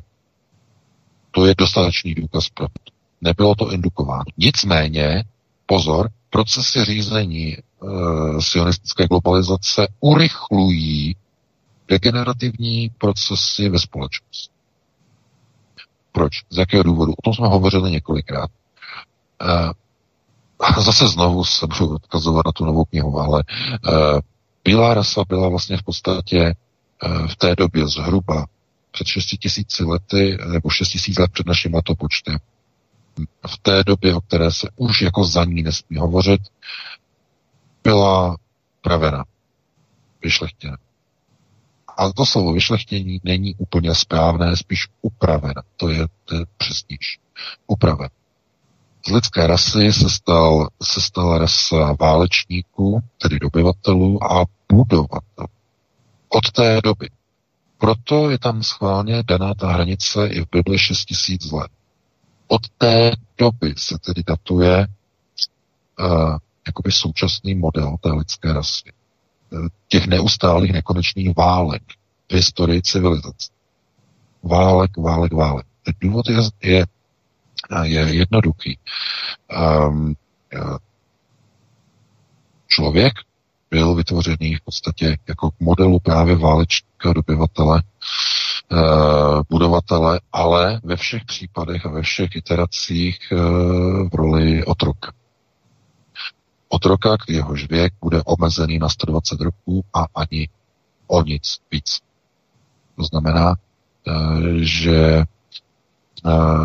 systém toho řízení, jako, jakoby řízení degenerace, je nastavený tím způsobem, že Bílá rasa představuje pro Židy značné nebezpečí, protože oni představují samozřejmě menší. Oni nemůžou bojovat s většinou, která by se začala stavět proti nim. Protože by je úplně smetli. Rasa by samozřejmě Židy úplně smetla. Eh, proto je snaha se této hrozby zbavit před takzvaným konceptem, před zahájením konceptu světové vlády. No ale eh, pokud by se mělo čekat na, eh, řekněme, ten přirozený autoregulus mechanismus, tak by ten proces mohl trvat třeba příští dalších 200 až 300 let. A oni nechtějí tak dlouho čekat. A teď otázka. Proč nechtějí dlouho čekat? E, planetární změny, výkon vnitřního slunce, planety nebo vnějšího slunce ve vesmíru, tedy okolo kterého obíháme. Je to ten případ. Proč pospíchají? No ano, samozřejmě také. Ale oni samozřejmě vidí, že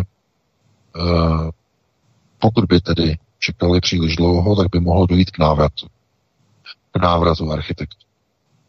To oni už nechtějí vlastně na to čekat, aby v té době nějakým způsobem uh, jim byla odebrána vláda a moc nad uh, touto planetou, která jim byla samozřejmě svěřena do péče a do ukování. No, takže proč vlastně je snaha o indukování procesu a ten výsledek vlastně způsobuje urychlení, akceleraci degenerativních procesů, tak to je zcela zjevné, protože uh, hrozba, kterou bílá civilizace představuje vůči tedy vyvolenému národu, je zjevná. Je to hrozba násilná, válečná, protože bílá rasa byla vyrobena, byla vytvořena jako rasa dobyvatelů a budovatelů. Ovšem dobyvatelů v první řadě. Ještě se přimlouvám za posledního volajícího, kterého máme na telefonu už delší dobu. Jste ve vysílání, můžete mluvit. No, dobrý večer, tady David Severní Čechy. Eh, zdravím pana VK i Vítka. Nejdřív bych chtěl eh, poděkovat za práci, kterou pro nás dělá jsou neuvěřitelné informace pro nás pro některý. A mám na závěr teda takovou osobní otázku. E, jestli pan VK je taky RH, jestli má RH faktor negativní. Děkuji za odpověď. ano, my děkujeme za otázku. No, já děkuji za dotaz a to já myslím, že to už je příliš jako personální, jako je ta personální otázka, takže to já e, kvůli nějaké identifikaci raději ponechám bez komentáře. Jo, tak to. E, takže já děkuji za dotaz. No a to je asi poslední, nebo to byla poslední otázka, předpokládám, máme 22.01, že? E, takže asi tedy Eh, budeme končit. Já se s tebou rozloučím, Vítku, i s tebou, Helenko, samozřejmě se všemi našimi posluchači, eh, se čtenáři. No a pokud si najdete čas, eh, budete mít chuť i vlastně v předvečer onoho svátku výročí sametového podvodu příští pátek, tak pokud si najdete čas a opět si nás naladíte po 19. hodině, tak opět probereme nová aktuální témata, možná už tedy více spíš z té oblasti politiky, než z toho tématu, které jsme řešili dnes. Takže já vám děkuji za pozornost, za to, že jste nás poslouchali, no a e, přeji vám pěknou, krásnou, dobrou noc. Tak já ti taky děkuji za fascinující informace, i když to tak s politikou přímo nesouviselo, ale de facto souviselo a to je velmi důležité, abychom uvažovali komplexně. Bylo to úžasné dnes a Helenko, tobě děkuji za vysílání a doufejme, že se s námi i příští pátek po 19. hodině spojíte, respektive připojíte se k nám. Doufejme, že už nebudeme mít eh, takové technické komplikace se streamy, protože jeden stream na listenu nám byl schozen, to znamená, my jsme museli postavit nový stream, jeden z paralelních klonových streamů, které máme jako záložní, které představují nebo figurují jako záložní streamy a na Nobexu samozřejmě na dalších aplikacích to přestalo fungovat, než tam budou nahozené nové streamy, takže my se všem omlouváme a Budeme rádi, když se k nám příští pátek připojíte a samozřejmě pro vás vysíláme 24 hodin denně, takže poslouchejte svobodný vysílač pro nové informace. Můžete s námi sdílet i na sociálních sítích, i na e-mailech. Takže to je všechno, děkuju a přeju hezký večer, dobrou noc a hezký víkend. Děkuji vám oběma, děkuji panu VK, děkuji tobě Vítku a děkuji vám, kteří jste poslouchali Svobodný vysílač CS. Tolik dnešní hovory u Klábesnice a neb co týden vzal. Hezký zbytek večera a naslyšenou.